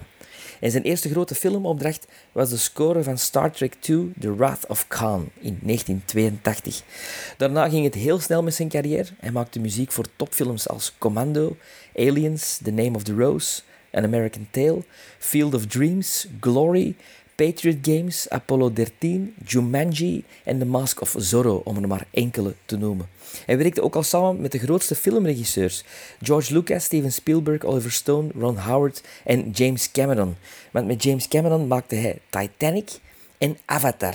En even voor een paar cijfertjes: hij won voor de magistrale muziek van deze twee films, eh, van deze film, Titanic, twee Oscars. Voor beste song en voor beste score.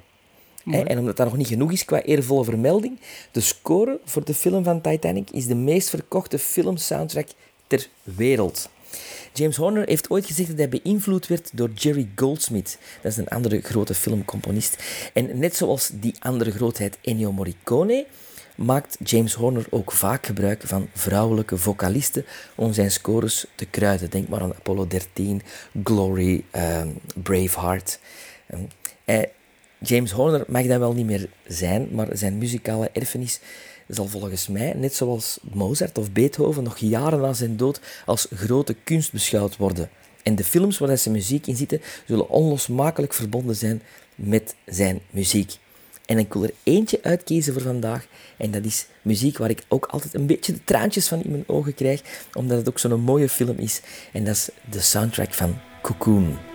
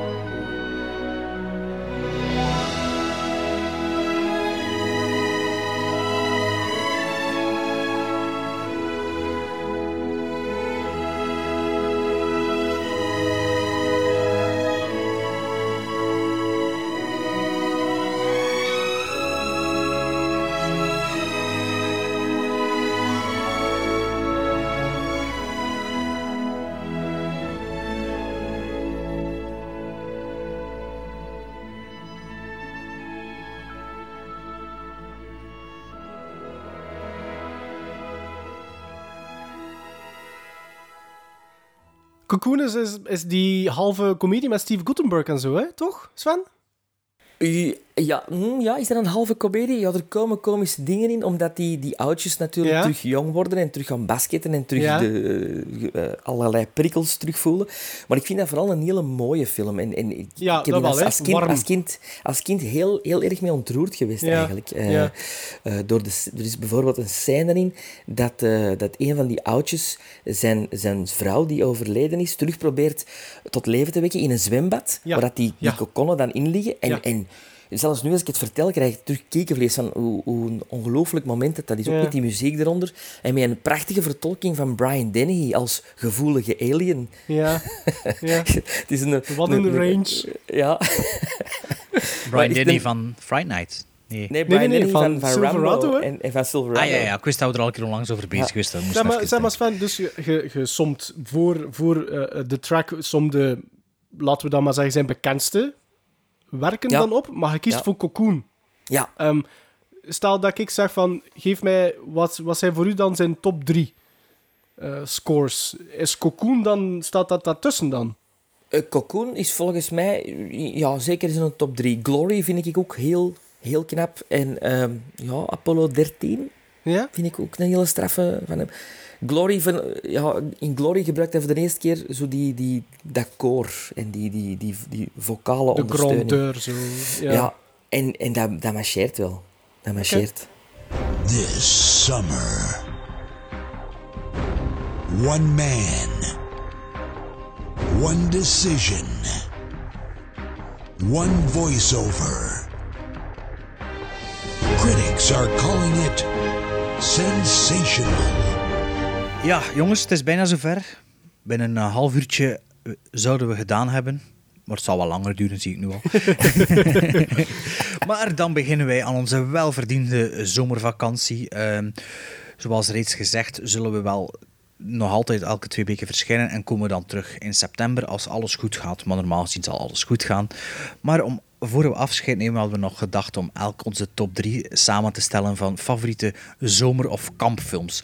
Dus eh, we hadden ehm, het idee om kampfilms te doen en toen dachten we van ja, dan zitten we maar in een heel klein vaarwater. Laat het ons wat opentrekken naar wat we zouden kunnen verstaan onder zomerfilms. Dus niet per se films die in de zomer uitgebracht zijn, maar echt films die, ja, die, die als thema of als, als ehm, onder, onderwerp, thema of als atmosfeer zomer eh, Ja. Uitstralen. Dus eh, we zijn alle drie op zoek gegaan eh, naar eh, een top 3. Hebben jullie er drie kunnen vinden? Ja, redelijk simpel eigenlijk. Ja. Alleen voor mij redelijk gemakkelijk. En ik heb er al zelfs enkele honorable mentions. Dus in vergelijking met de strijkfilms van vorige aflevering ging het mij iets vlotter af. Ja, heeft er al iemand gestreken ondertussen of gekookt sinds de Nee, vorige Nee, ik heb wel een commando op Blu-ray gekocht, Bart. Ah, ja. En al gekeken? Ja. En? Nog altijd Perfecte ontbijtfilm ook, blijkbaar. Ah ja. Ontbijtfilm, dat is toch een ander segment. Wel ja, ik zal kijk de kop afbijten met mijn, derde, met mijn nummer drie. Ehm, het is een film uit 1979.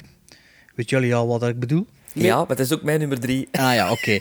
1979, geduurd 1 uur en 34 minuten. Geregisseerd door de regisseur van onder andere eh, Kindergarten Cop, Junior, Evolution, Twins, Ghostbusters 1 en 2 en Stripes. En, dus Ivan Reitman. en ik heb het dan over Meatballs. Een Ja, van de eerste ja, ja. film, eh allee, cinemafilmrollen van Bill Murray. Eh, het verhaal had, is echt- een zomerkampverhaal. Ehm, waarbij er ja, gewoon onzin ontstaat tussen onderling tussen de leiders en de kinderen die deelnemen aan het zomerkamp, het Amerikaanse zomerkamp. Het is een verhaal die je al veel gezien hebt, die je nog veel zult zien, die je nog veel zult horen. Maar is gewoon de, de beste van de, van de hoop voor mij. En ehm, elke keer als ik die film zie, blij- blijf ik dat een plezante film vinden. Het is nu wel al, oh, misschien zelfs al tien jaar geleden dat ik hem nog gezien heb, maar eh, elke keer opnieuw is het een, een, herontdekking eigenlijk, waar, waarbij dat ik toch vaststel dat dat een film is die zomer ademt van begin tot einde en dat u zin van doet krijgen van alright, ik wil eh, blote tetten zien op kamp en zo van die dingen. Hoeveel blote tetten zitten er in Meatballs Jawel. 1 toch niet? Jawel, jawel, jawel, het is een beetje Porky's, maar... Ja, maar, zoiets, Maar hè. toch braver, vond ik dan Het Porky's. is braver, het is braver dan Porky's, maar het is wel op dezelfde doelgroep geënt. Ja. En een beetje lemon popsicle eh Ja, ja, ja, publiek. ja, zo, ja, ja, ja. ja, ja, ja. Ja, voor mij is dat ook mijn nummer drie. Ehm, ik ben ook een grote, grote fan van Bill Murray. En wat hij daarin doet, is de voorbode eigenlijk voor... Caddyshack, hè? Voor Caddyshack, ja. Ja. ja. ja. Maar dat is niet echt een zomerfilm, vond ik Daar persoonlijk. heb ik over getwijfeld om die erin te steken, maar het is toch Meatballs geworden. Ja. Oké. En er stond er, er, er juist een hele hoop films op van Ivan Reitman, maar eigenlijk een van zijn beste is er nog vergeten, om even over Ivan Reitman te hebben. Buiten Ghostbusters, dat zijn het allerbeste is natuurlijk. Legal Eagles. Dat ken ik niet. Robert Redford, Daryl Hannah en Deborah Winger. Was dat, was dat geen strijkfilm van u. Bart? en Brian Dennehy. Wat is dat? Was dat geen strijkfilm van u? Eh, Iron Eagle was het. Iron. Eagle. Nee, Legal Eagles, als je hem niet kent, zeker op een watchlist zetten. Ah, wel, kijk, ik zal het onmiddellijk doen. Maar de, de, dus ook een Meatballs, het eindnummer van de film. Eh, we zullen het op het einde van deze aflevering steken in plaats van onze traditionele outro. Dat is gewoon, eh, als je dat doort, de zomer komt eraan en de zomer Ah, dat is een begint. goed idee, En, eh, dat is een goed en, idee. Je kunt u in, in uw hof zetten of aan het zwembad of... eh, Ja. voilà, en allemaal meezingen. Hè. Dat is de eerste keer dat wij dezelfde eh, nummers, nummers op nummer hebben. Nummer Ja? drie. Wel, dat weet ik niet. Ja? Oh, misschien wel met de top 2, top 3, zoveel was het. dat Ja, misschien. eh. Ehm, ik heb, eh, op drie heb ik een package deal. Ik heb twee films. het, want het, zijn, zijn, nou, ze horen, het is een franchise. hè. Eh, Op drie staat bij mij The Addams Family uit 91 en Addams Family Values uit 93. Ja, Ehm, maar één is geen zomerfilm toch? De Adams Family 1. Maar het is daarom dat ik er een package deal van maak. hè. Ja, maar de Het is een value staat bij mij bij, bij Bart, je moet niet direct commentaar beginnen geven. Ja, nummer Ik, 2. ik, ik snap het niet eigenlijk. Ik snap het En niet. in die twee is in op een kamp, in hè? twee zit er een Hanse verhaallijn waar dat Wednesday en Pugsley op eh, zomerkamp geforceerd gestuurd worden. Ah, en dat is ja, een dat is- hele... ja. Ik, vond dat, ik vind dat een Ja, hele aangename verhaallijn, omdat ze daar... Ja, de, de, freak, de, de freakishness van beide kinderen worden dan natuurlijk niet geapprecieerd bij de... Ik geloof dat het allemaal vrij rijke en verwende snotneuzen zijn met van die belachelijke monitoren. En ik vond dat een hele aangename verhaallijn voor, voor in de sequel te stoppen. Ehm, Beide geregisseerd door Barry Sonnenfeld, ehm, die bij mij wel altijd van die redelijke leuke popcornfilms weet te maken. Wat heeft hij nog gemaakt? Well, Men in Black bijvoorbeeld, de, de En eh, Wild Wild West. Ja. Ja, dat vond ik iets minder. Boah, ik dus vind die dat toch niet zo maar slecht Will- of dat Will Smith, doet. dat over Ja, Kevin Klein, hè. Ja, nee, dat vond ik wel iets minder. Eh, maar ik, ik vind dat een toffe, toffe twee films. En, en de tweede zeker eh, door dat segment eh, kan, kan zeker be- voor mij toch beschouwd worden als een zomerfilm. Maar ik zeg dat gewoon, ik maak er een package deal van, want kijk anders kijk gewoon ook naar de eerste film. Als het dan al een keer slecht weer is, of je weet niet wat doen, ja, zijn toffe films van dat te kijken. En, en ik vind van Barry Sonnenfeld om er dan iets dieper op in te gaan, ik vond dat wel chapeau wat dat hij gedaan heeft voor karakters die ooit begonnen zijn in een televisieserie uit 64, voor Ja. dan in de jaren 90 eh, daar zo'n een, een, een, een film mee te maken en hun eigenheid te behouden, behouden vind ik dat hij... Ik vind dat wel chapeau eigenlijk. Ik vind dat wel goed. Ja, Dat is waar, hij heeft, hij heeft, eh, zie- hij is true to his eh, originals. Source material heeft hij echt wel Wild eh, in Wild West is ook van een tv-serie, zeker, of niet? Dat weet ik niet. Dacht van. Eh, jawel, maar niet zo futuristisch. Maar effectief wel. Ah ja, niet zo ja, ja. steampunk, maar meer... eh, Nee, ah, nee. ja, oké. Ja, maar ik, ik, Adams Family Value stond bij mij ook al, ik wil het nu wel zeggen, bij mijn mentions. Maar Ja. ik vind dat alle twee goede films, Ja, nog ja. altijd. Hè. Dat is op, en- eh, en- eigenlijk en- een en- beetje vergeten, en, maar dat is nog altijd... Dat is een beetje zo kid, kiddie horror, Ja. 90s kiddie horror Ja. eigenlijk. En maar niet te vergeten, steengoede acteurs. Hè. Je hebt. Angelica Huston, je hebt Raoul Julia, je hebt Christopher Lloyd, je hebt Christina, jonge Christina Ricci als Wednesday. Ik moet nou heel hard denken, als, als je die, die, die eh, plot eh, vertelt van de Camp, Ja. moet ik ineens heel hard denken om de, de plot van Hotel Transylvania 2. Want dat gaat ook over de kleine ja, vampier. ik heb de tweede heb ik nog niet gezien. Ah, wel, de kleine vampier wordt op kamp gestuurd. Eh, Ah, ja. dus, dus le- leent je buur. Ja, misschien wel. Ja. Heb je daar Maar een dus stem voor gedaan of zo? Ja, van de kampleider.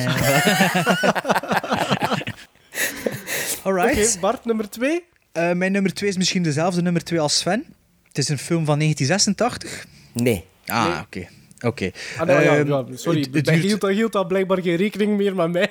maar ik. Jawel, maar ja, omdat Sven er net zo verbaasd was dat we dezelfde zijn. Eh, mijn nummer 2 is dus van eh, 1986.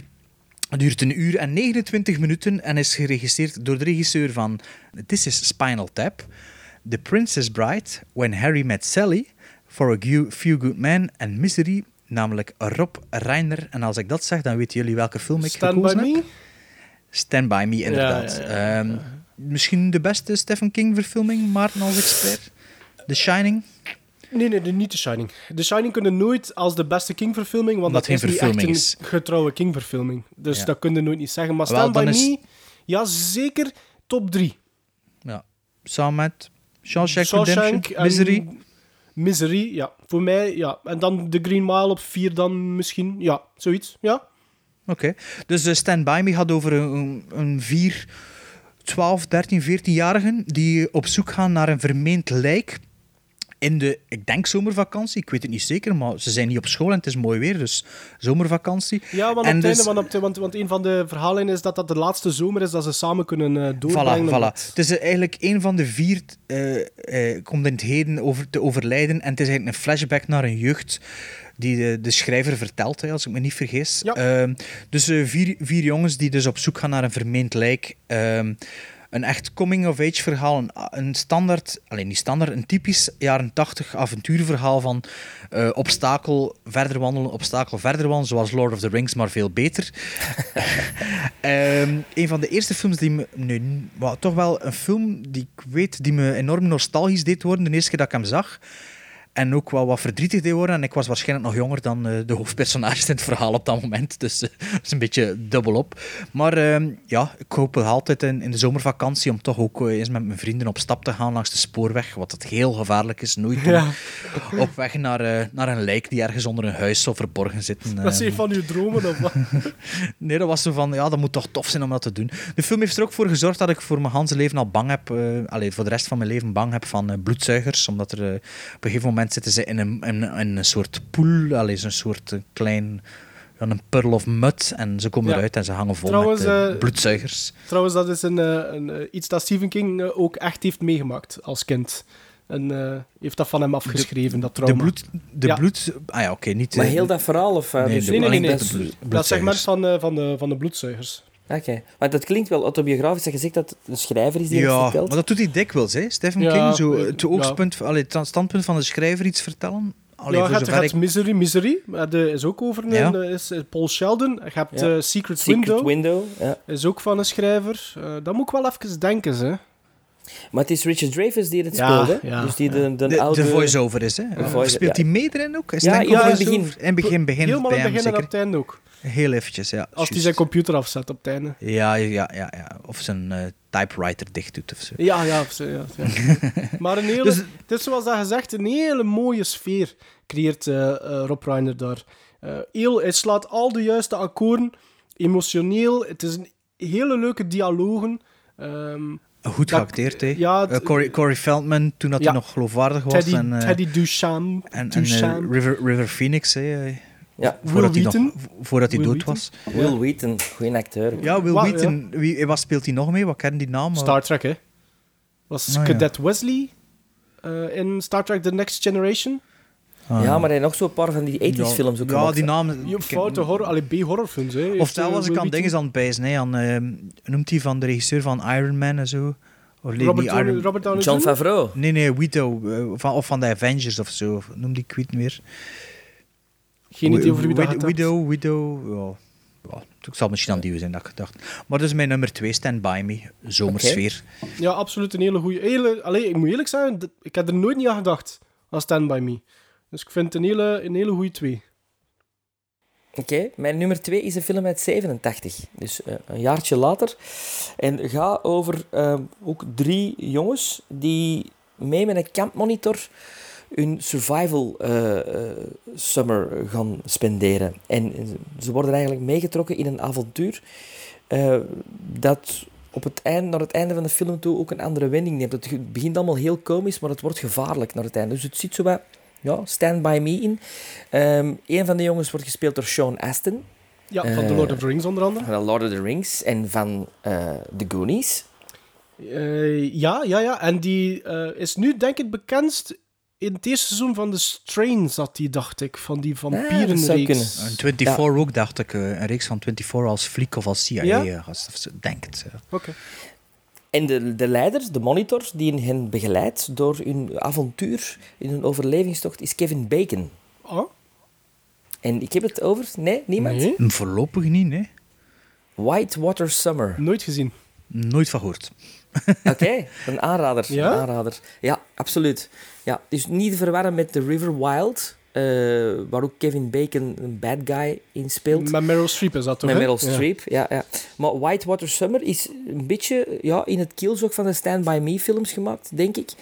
Eh, begint heel avontuurlijk als een eh, coming-of-age story met, met die drie gasten die dan eh, met die monitor erop uittrekken.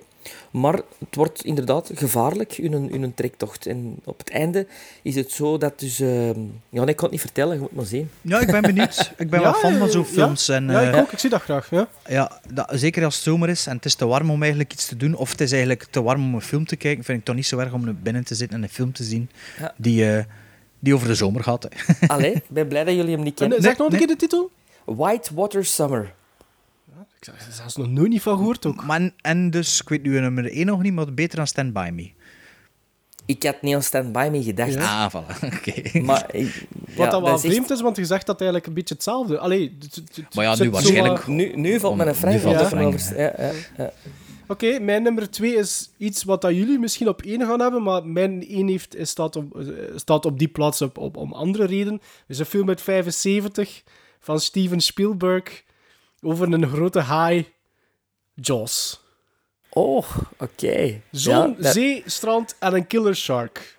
Er moet toch iets... Ja. Er moest toch iets van semi-horror in mijn drie films zitten. Hè?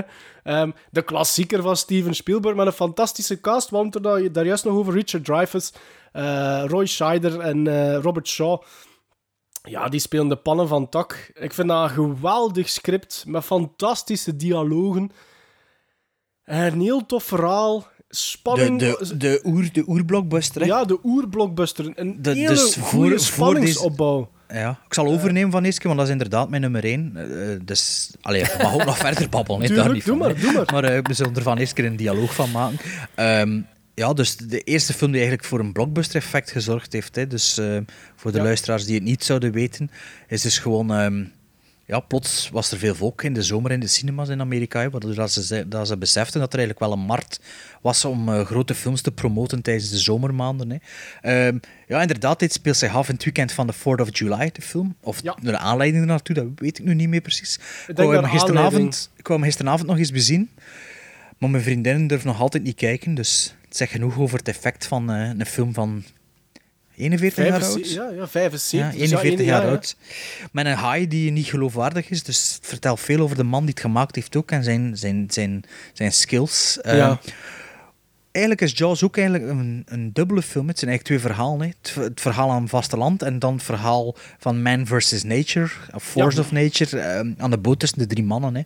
Er is ook een theorie dat de film over, eh, over overspel zou gaan, maar dat is meer, eh, ehm, meer voer voor 9-11 conspiracists. Ehm, op basis van een boek zou het ook wel meer metafoor zijn voor overspel en zo, maar het is lang geleden dat ik die theorie nog eens gelezen heb de- heb. dat heb ik er wel niet in gezien, hoor. Nee, ik ook niet. Ja, en veel ook waarheid hang ik er ook wel niet aan, maar ja... Het is... eh, ik, kan bijna per- niet, ik kon bijna niet anders dan Jaws op één zetten, vond ik Perfecte, persoonlijk. eh. perfecte cast ook, hè.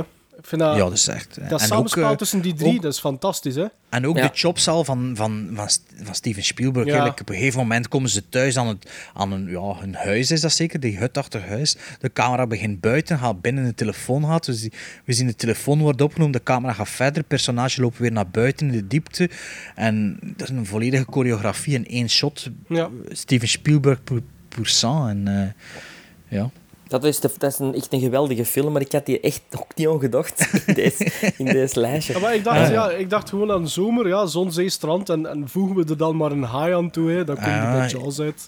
Het is dat. Oké, Ja. Ja. Sven, heb jij ook een nummer 1? Ik heb een nummer 1 en wat wel toeval is, ehm, Bart, het is van de vader van jouw nummer 2 regisseur. De vader van... eh, Sven, Sven, is dat toevallig een film uit 87 ook? Absoluut. Ik denk dat we dezelfde op één hebben. Serieus? Zeg maar. Summer School. Ja. Oh, geweldig. Ja, dezelfde op één. Ja, dat is voor mij een van de grappigste films ook eh, Fantastisch. die ik ooit heb gezien. En ik blijf die grappig vinden. Ja. Eh, het gaat over een, een eh, gymleraar, Ja. eh, gespeeld door Mark Harmon, die tijdens de zomer een bende nitwits eh, een summer school moet geven. eh, tegen zijn zin. Ja. Hij, gaat, hij geeft zelfs ook zelf al niet graag les. Het Eh, is een beetje- LO-leerkracht, hè. ja, ja, ja. En ja, dat is... Ik heb hem nu nog eens teruggezien omdat, eh, omdat we deze segment moesten voorbereiden. Maar ik herinner mij dat ik dat vroeger ook altijd een geweldig grappige film vond. Ik heb hem in de cinema gezien. Oh, hij echt in de cinema? Kirstie Wauw. Ellis, ja, in de zomer trouwens, in de cinema gezien. Kirstie Ellis speelt daar de love interest.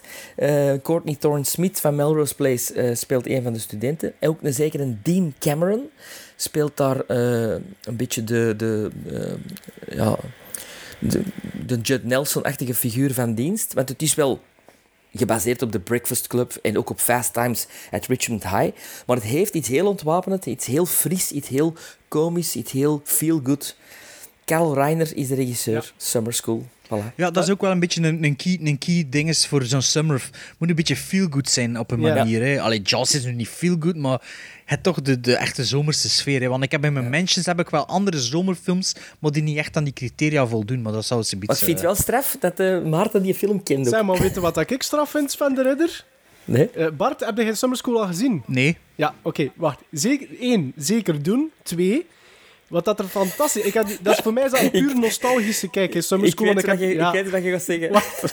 ik heb die als kind...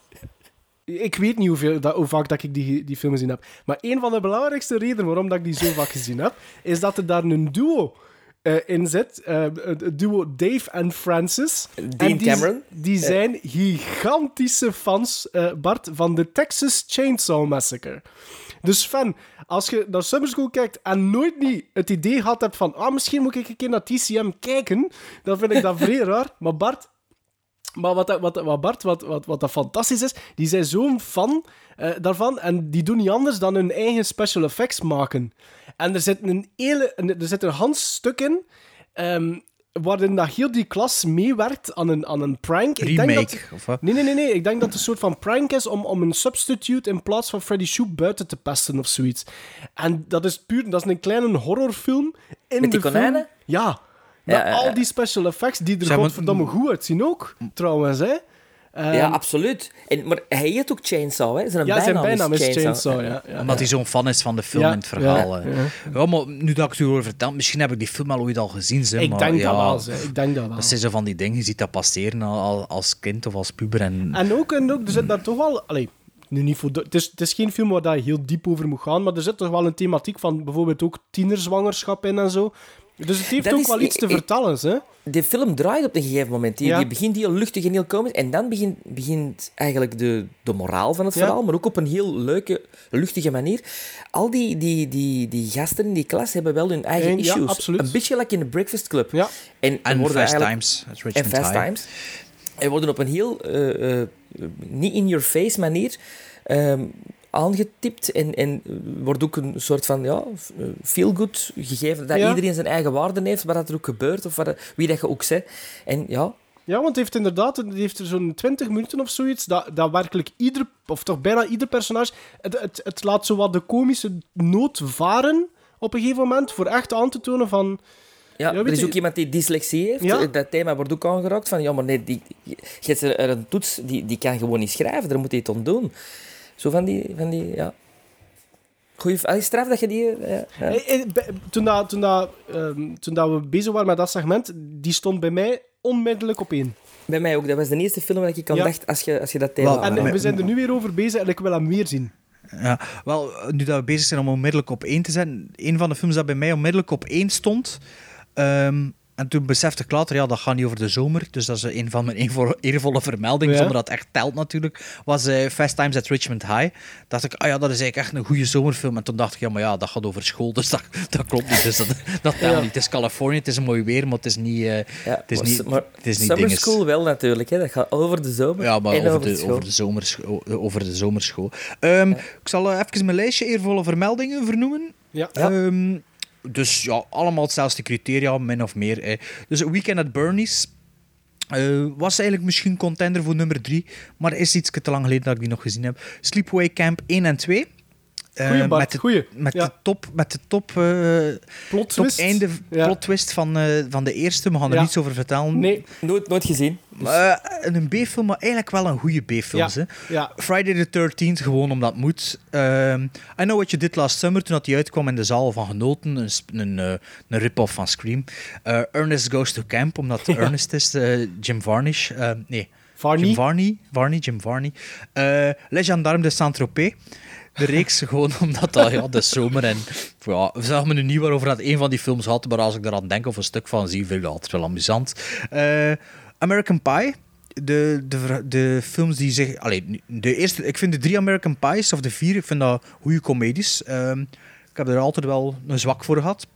Ja. Dan eh, Adam's Family's, eh, Adam Family Values, dat er ook al bij mij. En toen eh, The Kings of Summer, ik weet niet of dat, dat iets zegt. Dat is een film van enkele jaren Nee. terug, een indie-film. Eh, dat gaat over drie, drie jongens, eh 16-jarigen of zo, die in het bos eigenlijk een huis bouwen. Eh, in de vakantie en daar eigenlijk een eigen stek een beetje van maken. eh, en daar, allee, het is een beetje bizar. En toen ook nog een Franse film, Les Géants. Ik weet niet of Ja, dat... dat heb ik gezien. Ja, dat is Dat ook, heb ik eh, gezien. Maar dat is dan een beetje te, Ja. te zwaar misschien om Ja, als- dat is een beetje te veel eh, Voilà, broer. voilà. Ja, en dan ook nog buiten categorie, maar terwijl in de zomer, maar het is dan ook warm, is eh, Die Hard 3, Rear Window en eh, Do the Right Thing. zijn ook zomerfilms, maar niet volgens de criteria dat ik... Vind ik wel En- heel en, en, ver en op welke criteria er- baseer je dan? Het is nek heet in die films. en wat ik absoluut eh, een mega kutfilm vond, waar dat iedereen altijd zo wild over deed tegen dat ik hem eindelijk gezien heb, was Wet Hot American Summer. Kennen jullie die film? Nooit Dat is, gezien. dat is heb super, super gehoord, ja. populair in de States. Dat is een echt cult. Dat is een film van 2001, 2002 met, met, eh, met eh, Paul Rudd, met iedereen die eigenlijk later groot geworden is. In kleine rolletjes. Allee. En ik snap die film niet. Ze zijn er nu vorig jaar of twee jaar alleen een serie van gemaakt. Ik vind er niets grappig aan. Dus, eh, maar jullie kunnen er Ja. niet over meespreken, Nee. dus eh, Nee. blijf Nee. er van weg. Ik vond het echt niet goed, die film. Oké. Hebben jullie nog mentions? Ik had er nog eentje. eh, die, die net niet in een top 3 is geraakt, omdat het eigenlijk... Ja, ik, ik, ik zag aan mijn top 3 dat het komische films zijn. In, in de zomer hou ik van lachen Ja. en van feel good. En degene die er net niet in geslopen is, is Radio Flyer. Eh, met die fiets, hè. Eh, dat is een fiets, dat- hè. Dat is de naam van de nee, dat fiets. is- Is dat nee, dat is Kevin Costner? Nee, dat is eh, Tom Hanks. Ah. Tom Hanks in een heel klein rolletje. hè, Maar de Radio Flyer is een soort van, eh gelijk dat wij zeggen, een bolderkar. Ja, het was dat dat ik bedoelde, ja. Juist. Zo, Wat is dat, een bolderkar? En, eh, Waar dat je zo kunt inzitten als kind en, Ja, en kunt voortgetrokken worden. Ah, ja, ja, ja. En dat is de Radio Flyer. En van, die Radio Flyer wil hem echt een vliegtuigje Ja. maken, eh, dat manneke. Eh, maar dat, dat, dat manneke wordt eigenlijk afgeslagen door zijn stiefvader. En, en begint zo'n soort Zware van droom, film, hè. ja, droomwereld te creëren met die Radio Flyer. Maar wel een ja, prachtige film, prachtige muziek ook van Hans Zimmer. En een, ehm, ja, een, een, een, een zomerfilm, maar wel met een zwaar thema.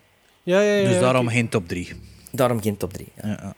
Ik had weinig honorable mentions. Ik had ook, zoals dat Bart, had ik ook Sleepaway Camp. Eh, zeker de eerste had ik opgeschreven. Eh, ja, de, de, Twee is ook goed, hè? Ja, twee heb ik niet? zelfs nooit niet gezien. Ja, ja, twee is ook Eh, goed. maar één, als, als je houdt van horror en, en je bent bekend met ja, wat dat we nu de klassiekers zien van de camp movies zoals Friday the 13th, zeker Sleepaway Camp eh, een kans geven, want hij heeft echt een fantastische, memorabele, memorabele twist op het einde. Ehm, Maar dus- daarvoor dus- ook goed, hè? Ja, ja heel aangenaam, heel onderhoudend. Ehm, dan, ja, weinig anders. Het enige wat aan mij nog te binnen schoot, maar dat is zo meer... eh, als je met je kinderen naar iets wilt kijken, een Disney-film, een remake, The Parent Trap. Met, Dennis Quaid. Met Dennis Quaid en een dubbelrol van Lindsay Lohan. Ja. Ehm, als je zo... Ja, dat is een onschuldige, maar ik vind dat je daar als, als grown-up ook wel nog naar kunt kijken. En is best wel onderhoudend. Maar voor de rest had ik eigenlijk niet, eh, niks opgeschreven. Allee, dat is goed. We zullen dan toch nog snel gedaan zijn met deze aflevering, hè? Maar er komt nog één iets, hè Bart? er komt nog één iets na deze onderbreking. We waren er net al over bezig hoe triestig het filmjaar eigenlijk is tot zover. En ook hoe, ja, hoe dat, er, dat, er, ehm, dat de box-office precies wel wat aan het veranderen is. De, de, de sequels, de prequels, de, de reboots, de remakes. Het lijkt allemaal niet per se een garantie voor succes momenteel. En ik moet zeggen, ik ben er eigenlijk niet te rouwig om. Eh, Alice Through the Looking Glass is gebomd.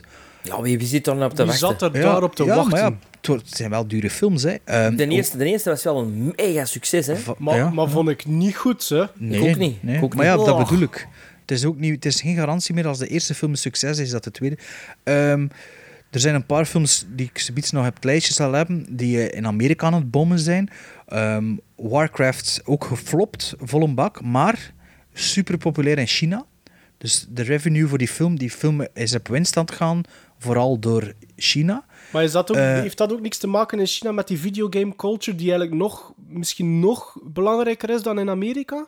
Nee, eh, het heeft te maken met dat Warcraft eigenlijk passé is in de rest van de wereld. Ah, en daar nog super populair is. Ja, Ja, alhoewel mijn zoon van 17, die zit er toch wel op te wachten om die te gaan kijken. Omdat die nog opgegroeid is ook met dat spelletje. Hè. maar ja, ja, ja, maar ja. je is nog niet geweest, hij is ook al een maand uit. Hè. Hij Dus- is nog niet geweest, nee. Ah, ja.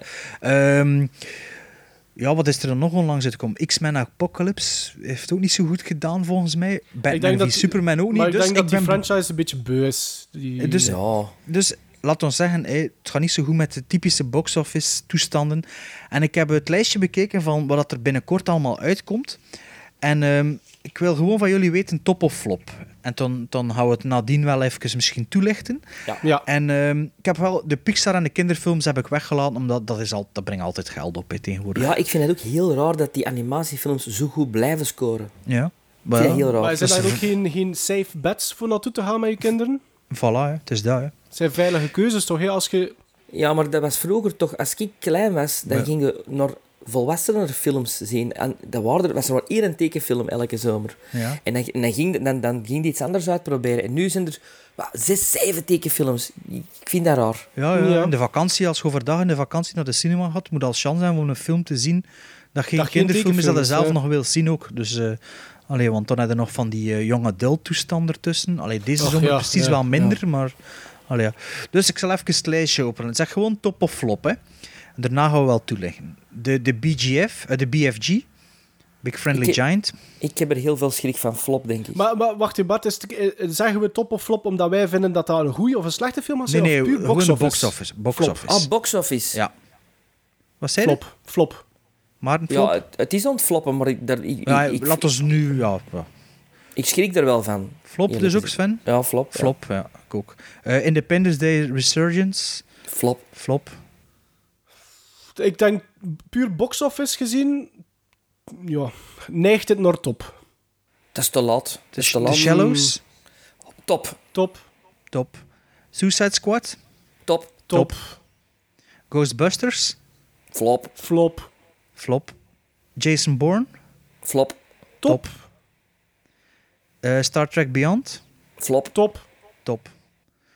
Eh, Ghostbusters, en, ik zal ze iets toelichting geven. En dan iets dat niet in de zomer, of dat, daar heb ik geen data voor gevonden, bij ons uitkomt, maar wel in de States. Eh, Pete's Dragon. Top. Top. Flop. Eh, Sausage Party. Flop. Flop. Top. Ben Hur. Flop. Flop. Wat zei de Sven? Top. Ja. Box office top. War Dogs. Top. Top. Top. Oké. Dus dat, we, dat waren we, lijstjes. zijn dus dat- redelijk, we zijn redelijk eh, unie ja, in onze mening. maar over het algemeen was het toch wel flop, wil ik eerst dan zeggen. Ja. En ten tweede, er zit er wel niets echt overdreven bij dat op zitten wachten. Hè? De, want ik heb van de week, toen dat ik naar... eh, War Dogs misschien, ja. ja, toen dat ik naar de Neon, Nie- Neon Demon ging, dus, um, een f- wat flarten gezien van de, de Big Friendly Giant trailer. Ik vond wel dat het er echt enorm slecht CGI uitzag. Dat is ook. Ja. En ja, dat vind ik wel jammer, want ik, als kind vond ik dat wel altijd een mooi verhaal. En, en, en het is ook Maar Steven Spielberg. En, Ik ja. kende dat verhaal zelfs niet. Dus Nee? ik denk zo- dat dat nee. een stille, zo'n stille dood gaat. Ik denk niet dat er... Ja. dus- Independence Day 2 is mega aan het floppen in de States momenteel. Ja, maar ik denk, maar ik denk hier dat er daar... Omdat voor de zomer... Ik denk dat daar nog genoeg... Allee, toch hier in België genoeg gaat genereren. Laten we het Dat maar te zeggen. laat. Dat is te laat. Ik weet dat niet, Ja. Sven. Ik weet dat niet. We zullen zien. De Shallows zal wel iets opbrengen oh, ten gevolge van de, de, de hype die er online een beetje Ja. over is, denk ik wel. De Suicide Ja. Squad is denk ik de enigste hoop om, op een echte summer blockbuster. Ik moet zeggen, ik heb gisteren een trailer gezien in de cinema van Suicide Squad. Ik was volledig mee. Ah, Dat is wel. misschien een van de beste trailers van de laatste jaren, En heb ik al wel, wel ik, eh, wat dat ik had bij Deadpool bijvoorbeeld, want ik had er in de eerste aflevering over dat, ik- dat, ik, nu, dat ik meegegaan was door de hype, hè, met de trailers, met de korte stukjes, met, met, dat, met zijn dood die overal opdook. En ik heb eigenlijk het tegenovergestelde met Suicide Squad. Ik was daar heel... ehm, ik keek daar naar uit. En hoe meer dat ik zie, hoe minder dat ik ervan moet weten. Oh nee, jong. En ik heb gisteren ontdekt dat dat Margot Robbie is. Ik wist Ja. dat gewoon niet. Ah, ja, die, ja. die ziet Ik er vind ook- zo lekker uit. Ik vind ook, ik vind ook dat, dat van die trailers van dat continue gebruik van die bestaande nummers, dat stikt me tegen, jong. Ik vond dat Ja, maar nog, dat is wel een hype. ik hè, vond dat nog oké gedaan met, met was Bohemian Rhapsody dat ze, dat ze kozen. Denk het. alle, alle superhero movies hebben dat toch tegenwoordig? Ja, maar- Transformers had dat ook. Nee, nee, eh, nee, maar, Suicide Squad maakt er op een andere manier, eh, een andere manier gebruik van, vind ik. Maar eh, nee, ik, beetje- ik wil het ja, niet meer dat- zien. Ik wil het niet meer zien. Ik Nee. zit er wel op. Ik, ik, ik, ik ben mee. En ik denk... Ik ben ook zo natuurlijk... Ja, DC Comics is voor mij ook altijd een, een, een leuker universum dan het Marvel-universum. Ik wou het Dus- doen, ik wou het doen. Ik heb het gezegd in aflevering 1. Ik wou het doen omdat ik weet, wel weten hoe dat Jared Leto is als de Joker. En dat is eigenlijk mijn enige reden. Maar zelfs dat interesseert mij niet meer. En ik heb schrik dat dat echt niet goed gaat zijn. Je moest zoveel trailers niet zien, hè, mannetjes. Allee, ja. Nu is allemaal verwachting van... eh Goh, het zal ja. niet meer goed zijn. eh, allee, ja. Ik zal het Maar wel ja, zien maar, als maar ik in de zaal of, eh. uiteenlopende reacties uit. Hè. Ik, ik wil het niet meer zien, ja. dus Sven wil Ah, het wel, net over, wel over uiteenlopende reacties gesproken, Ghostbusters. Flop. Dat, dat gaat floppen. absoluut. Maar ja, gaat dat floppen aan de box office? Volgens mij ook, hè. Ja, absoluut. Absoluut. Tenzij dat er niet echt de, de, de, het, konijn uit een hoed, het Ja. konijn uit een hoed moet komen met Bill Murray, Dan Aykroyd in, in, in toch hun originele rollen. Dan, als dat de grote het- verrassing is... Spreekt het, maar nee, nee. Ja, maar zo nee, is dat ik nu er- al niet beginnen promoten. Zo Nee, is- nee, stel dat dat de grote verrassing is, wat ik op hoop eigenlijk nog. Nee. Dat ze dat toch, die, die een truc uithalen, Denk- denk dan, dat- dan, dan is het de beste marketing truc Nee, ever. dan nog, dan nog Sven. Nee, ik- ze, ik ze, weet- wil- ze willen die ris- dat risico niet nemen door, door dat te verzwijgen zo lang. en Ik dan, weet het niet. En dan Het nog... zou toch een ongelofelijke verrassing Ja, zijn? nee, dat wel, da- maar- Dan nog, ik heb geen vertrouwen is de in die regisseur. openingsweekend, hè. Ik heb geen vertrouwen in die regisseur. En Die- plus, die kan dat Ghostbusters, Ghostbusters komt in België zes weken na Amerika uit. Dat voorspelt niet veel goed. Ja, of vijf weken, dus... Waarom doen ze dat? Ja, waarom doen ze dat? Het is een zomerblockbuster in 2016. Dat moet toch op hetzelfde moment overal eh, Ik uitkomen. snap dat ook niet. Op een gegeven moment In is dat toch bijna... Is dat, er was toch een periode dat dat met, met, met, met misschien een paar dagen tussen was. En nu... Independence Day komt ook pas een twintigste uit. Hè? is Ja, ja, die is al een maand... Allee, die is een week voor de 4e, de 4e juli in Amerika Maar is dat misschien, is dat misschien, heeft dat misschien niks te maken met gans dat weekend rond de 4th of July? Dat, Ja, dat, tuurlijk. Dat, Maar ja, brengt dat dan in België ook uit hè, op dat dat moment? is raar. Ik vind dat ook vreemd, hè, maar ja. Nou, ja, de Shallows die komt ook pas binnen twee of drie weken uit in België. Dat vind ik, dus- dat vind ik dan ook Maar dat is raar, natuurlijk want- wel iets minder blockbuster, natuurlijk. Hè, maar, Ehm, en dan Star Trek Beyond, die komt ook vier, vijf weken na... Ja, maar, maar, maar Sven, het doet er niet toe of dat je dan nu al beu geweest bent, starten, dat heeft een publiek. Dus volgens Ja, mij er kon- daar voldoende mensen naartoe trekken. Voldoende mensen, dat is een safe bet, denk ik Ja. wel, als, als ding is. En Ik dan niet- Jason Bourne, dat gaat misschien wel de, de actiefilm van de zomer worden. Hè. Het, is, het, is, eh, het is Greengrass weer. Het is, eh, Ja, het is, het is en, ik hè. En ik vind dat die in die drie films geen steek laten vallen. Allee, twee films hebben ze samen gedaan. Ik ben no- nooit geen fan geweest van die, van die franchise. Ah, dus ik wel, ik ja. wel, ik wel. Grote Ik fan. ben nog altijd fan van Richard Chamberlain. Ah, ja. In de originele Ja. Born Identity two-part TV-movie. Ja, ja. Oh, Maar, van Gremlin. En dan Pete's Dragon, jullie denken dat dat gaat top? Geweldige trailer. Nostalgie en een hele goede trailer. Ja, de trailer, Ja. de trailer heb ik gezien omdat ik de Maar aan de verhaal andere ken. kant, aan de andere kant is nostalgie dan misschien geen goede factor, want we zeggen allemaal de BFG niet. En, Ja, maar dat, ken, ja, dat is... maar ja, zegt- Dahl, Roald Dahl, de tegenfilm? Ja, Pete's Dragon, eh, ik- ik- niet zozeer voor de nostalgie, maar voor de, wa- wat ze ermee gedaan hebben. Ja. In, in, in, en Bryce Dallas Howard. Zoals ze hoge hakken aan hebben. Ik hoop het. Sven, Sven heeft gewacht tot een uur en een half voor nog een keer een sweetheart te lanceren. En dan eh, Ben Huur, ben, ben- denken dat we... Ja, ja? ik vond dat ook een hele goede trailer op een of andere manier. En ik, ik- als dat zo wat in de stijl zit van eh, eh, of, of Gods and Kings, eh, wat ik een hele leuke verrassing vond. Ja, persoonlijk, maar gaat dat, dat gaat toch geen revenue opbrengen, Ben Ik weet dat niet. ik, Ja. denk, Weet dat pff, ik denk dat Dat er mensen daarvoor nog... CGI-clusterfuck Ja, zijn. Ik Dat denk dat echt- er weinig mensen daarvoor nog naar de zaal trekken, eerlijk gezegd, voor zoiets. Ik weet het niet. Ik weet het niet. Ik denk dat dat wel eens een sleeper zou kunnen zijn. Ja, Ik War hoop, Dogs, als, we, als, dan, eh, als we dan op één film van een heel lijstje een sleeper, hoop ik dan wel op, misschien het meest op, op de, de nieuwe Born. Zo'n keer een goede, solide actiefilm weer in de cinema? Ja. Ja, Dat- zoals in ja. de zomer als Speed 1 uitkwam, zo, dat, was, dat was fun. Maar Ja. ehm, War Dogs, dat gaat ook wel geld opbrengen. Dat, Ja, dat, zal, gepro- dat, dat zal, ge- dat zal ge- gemarketeerd worden als de hangover. Hè. Mm, ik denk meer als The Wolf of Wall Street. Ja, misschien. Ja, Het lijkt er ook twee. wel iets meer naartoe te trekken, hè? Maar ik, ken, ik ken dat verhaal, ik heb dat boek, maar ik moet nog beginnen lezen. Ik zou het graag wel willen lezen voordat ik de, de film zie. Voordat... Voor waar? Voor moet je altijd een boek lezen voor de film? Wat Maar omdat dat ik anders heel de Jonah Hill gaan zien. Ja, en, dat- ja. en omdat ik dat boek nu al liggen. En, en Maar dus- Jonah Hill, Jonah Hill vind ik wel een, een, een, op die, in die optiek een interessante acteur. Omdat Maar ik vind dat geen toch- slechte acteur. Hè, Nee, hij toont niet, eh, aan dat hij, dat hij eigenlijk wel best wel wat kan, vind ik. Gelijk bijvoorbeeld Ja. als je hem in The Wolf of Wall Street ziet, dat, dan had ik zoiets van, ja, ja, doet dat wat meer ook. Ehm, dan Ja, die, ook die zo- plattere toestanden. De film doet mij wel denken aan, aan de film met Nicolas Cage. Ehm, Lord of War. Ja. Lord of War. Oh, dat was slecht. Allee, jong. Dat vond ik niet. Dat was Vond die slechte wapenhandelaar of zoiets, hè? Ja, dat vond ik, Ja, vond ik niet zo slecht nog. Nee, ik ook niet. Ik. Maar nee, ik, wa- iedereen was er zo wild over en toen ik dat zag, dacht ik van... En eh, ik denk dat Sausage Party misschien wel iets nieuws kan eh, betekenen voor de, voor Ik de animatiewereld. Of de, net zoals dat Deadpool dat voor de superheldenwereld eh betekend heeft. eh. Ik heb dat mijn twijfels over. Ik denk dat Sausage, Sausage Party te veel onderhevig is aan de mannen die erachter zitten en dat dat in België niet voldoende is om, om, om revenue te, te Ja, oké, genereren. ja, nu was ik niet hij alleen over België bezig. Seth Rogen, ja. ja. Ja, daar zing ik hem al niet. Ik, ik ban elke Seth Rogen film.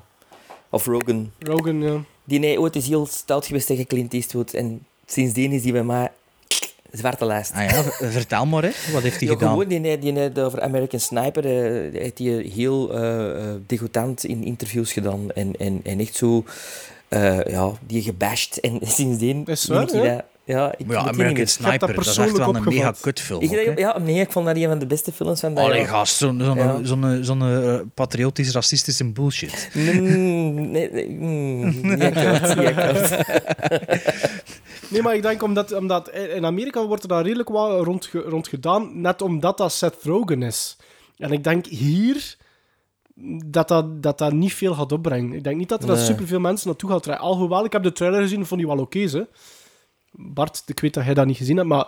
Ik heb het niet gezien. Er Ja, ik heb die wel wel goede, grappige ergens. dingen tussen wel. Ik heb er een stukje van gezien. eh Ja. Toen ik zag dat het interessant leek en heb ik niet meer verder gekeken. Het In- kan in dus een, een een, stout, raunch, raunchy iets worden, ja. Eh, Maar de, de conclusie is wel, de zomer zal geen vetten zijn. Hè. We zullen zelf ons plan moeten trekken, denk ik. Dat wil, en dat wil dus zeggen, dat wil zeggen dat je enkel nog van september tot december dan hebt om nog iets van 2016 te maken. Dus ik hoop op het einde van december, of misschien de eerste aflevering van januari, dat we eh, het over het ganse filmjaar hebben, dat we misschien iets positiever kunnen zijn. Ja, meestal tegen het einde van het jaar begint het dan zo wel wat, wat dingen te ontdekken. Hè. Wat sleepers of wat, Ja. wat, wat, wat dingen die direct-to-video Die video on ondertussen uitgebracht, ja, ja, ja. En dan, eh, maar ja, ik zit nog, nog, toch nog te wachten op mijn Mad Max Fury Road of mijn... Ja, ik weet niet. Ja. Ja, geen vet. Een slecht jaar om te beginnen met een filmpodcast, zeg. Mannekes, mannekes, Rogue Nation komt eraan, alstublieft. Ja, maar zeg maar, Sven, maar jij zit even... Je zit in paniek geschoten, hè, jong? Wat is dat? Maar is dat for real? Vertel het eens, Ik heb, zeg het ik eens. heb een, een poster gezien van Rogue Nation met allemaal Jar Jar Binks. Bompa Gremlin, dat weet je nu toch wel beter. Dat is het internet. Hè. Je kunt er zelf allemaal Nee, dingen die zeggen. hangt, die hangt in de cinema in Kokzijde. Oh, dat is voor te lachen. Kan Dat is geen waar, zo, dat gaat zo zijn. Sven, dat gaat zo zijn. Ja, van Ja, de als tien hoofdpersonages zijn. gaan er vijf Ja. Jar Jar Binksen zijn. Ja, Maar ja, waarom hangen ze, die, waarom hangen ze zo'n... Ik snap de bedoeling niet van die poster op te hangen. Maar dat is een hoax, denk ik. Dat is een grap. ja, tuurlijk. Dat is wel. gewoon om conversatie te starten rond die Wie, film. wie, wie haalt dat nu in zijn hoofd Eh, om dat als marketing te gebruiken? Om dat als marketing tool te gebruiken. Jar Jar Binks. Maar waarom hangt dat dan in de cinema? Ja, wel, omdat we er nu Grap. over aan het babbelen zijn dan. Ja, ik denk dat ook. Ah, ik, ik En eh, trouwens, ik heb die, die poster goed bekeken. Wat had er een foto van genomen? En, en. Ook een hele slechte poster, hè, by the way. Dat- dat- Niet zeggend, hè. Nee, ik, ik snap het niet. Allee, We dus dan oud voor zo'n jong. Zes, zes Jar Jar Binksen of zoiets? Ja, maar ik vind het ook niet grappig. Het is Jar Jar Binks. was Maar dat? Jar Jar Binks wekt alleen maar ergernis op. Ja, echt.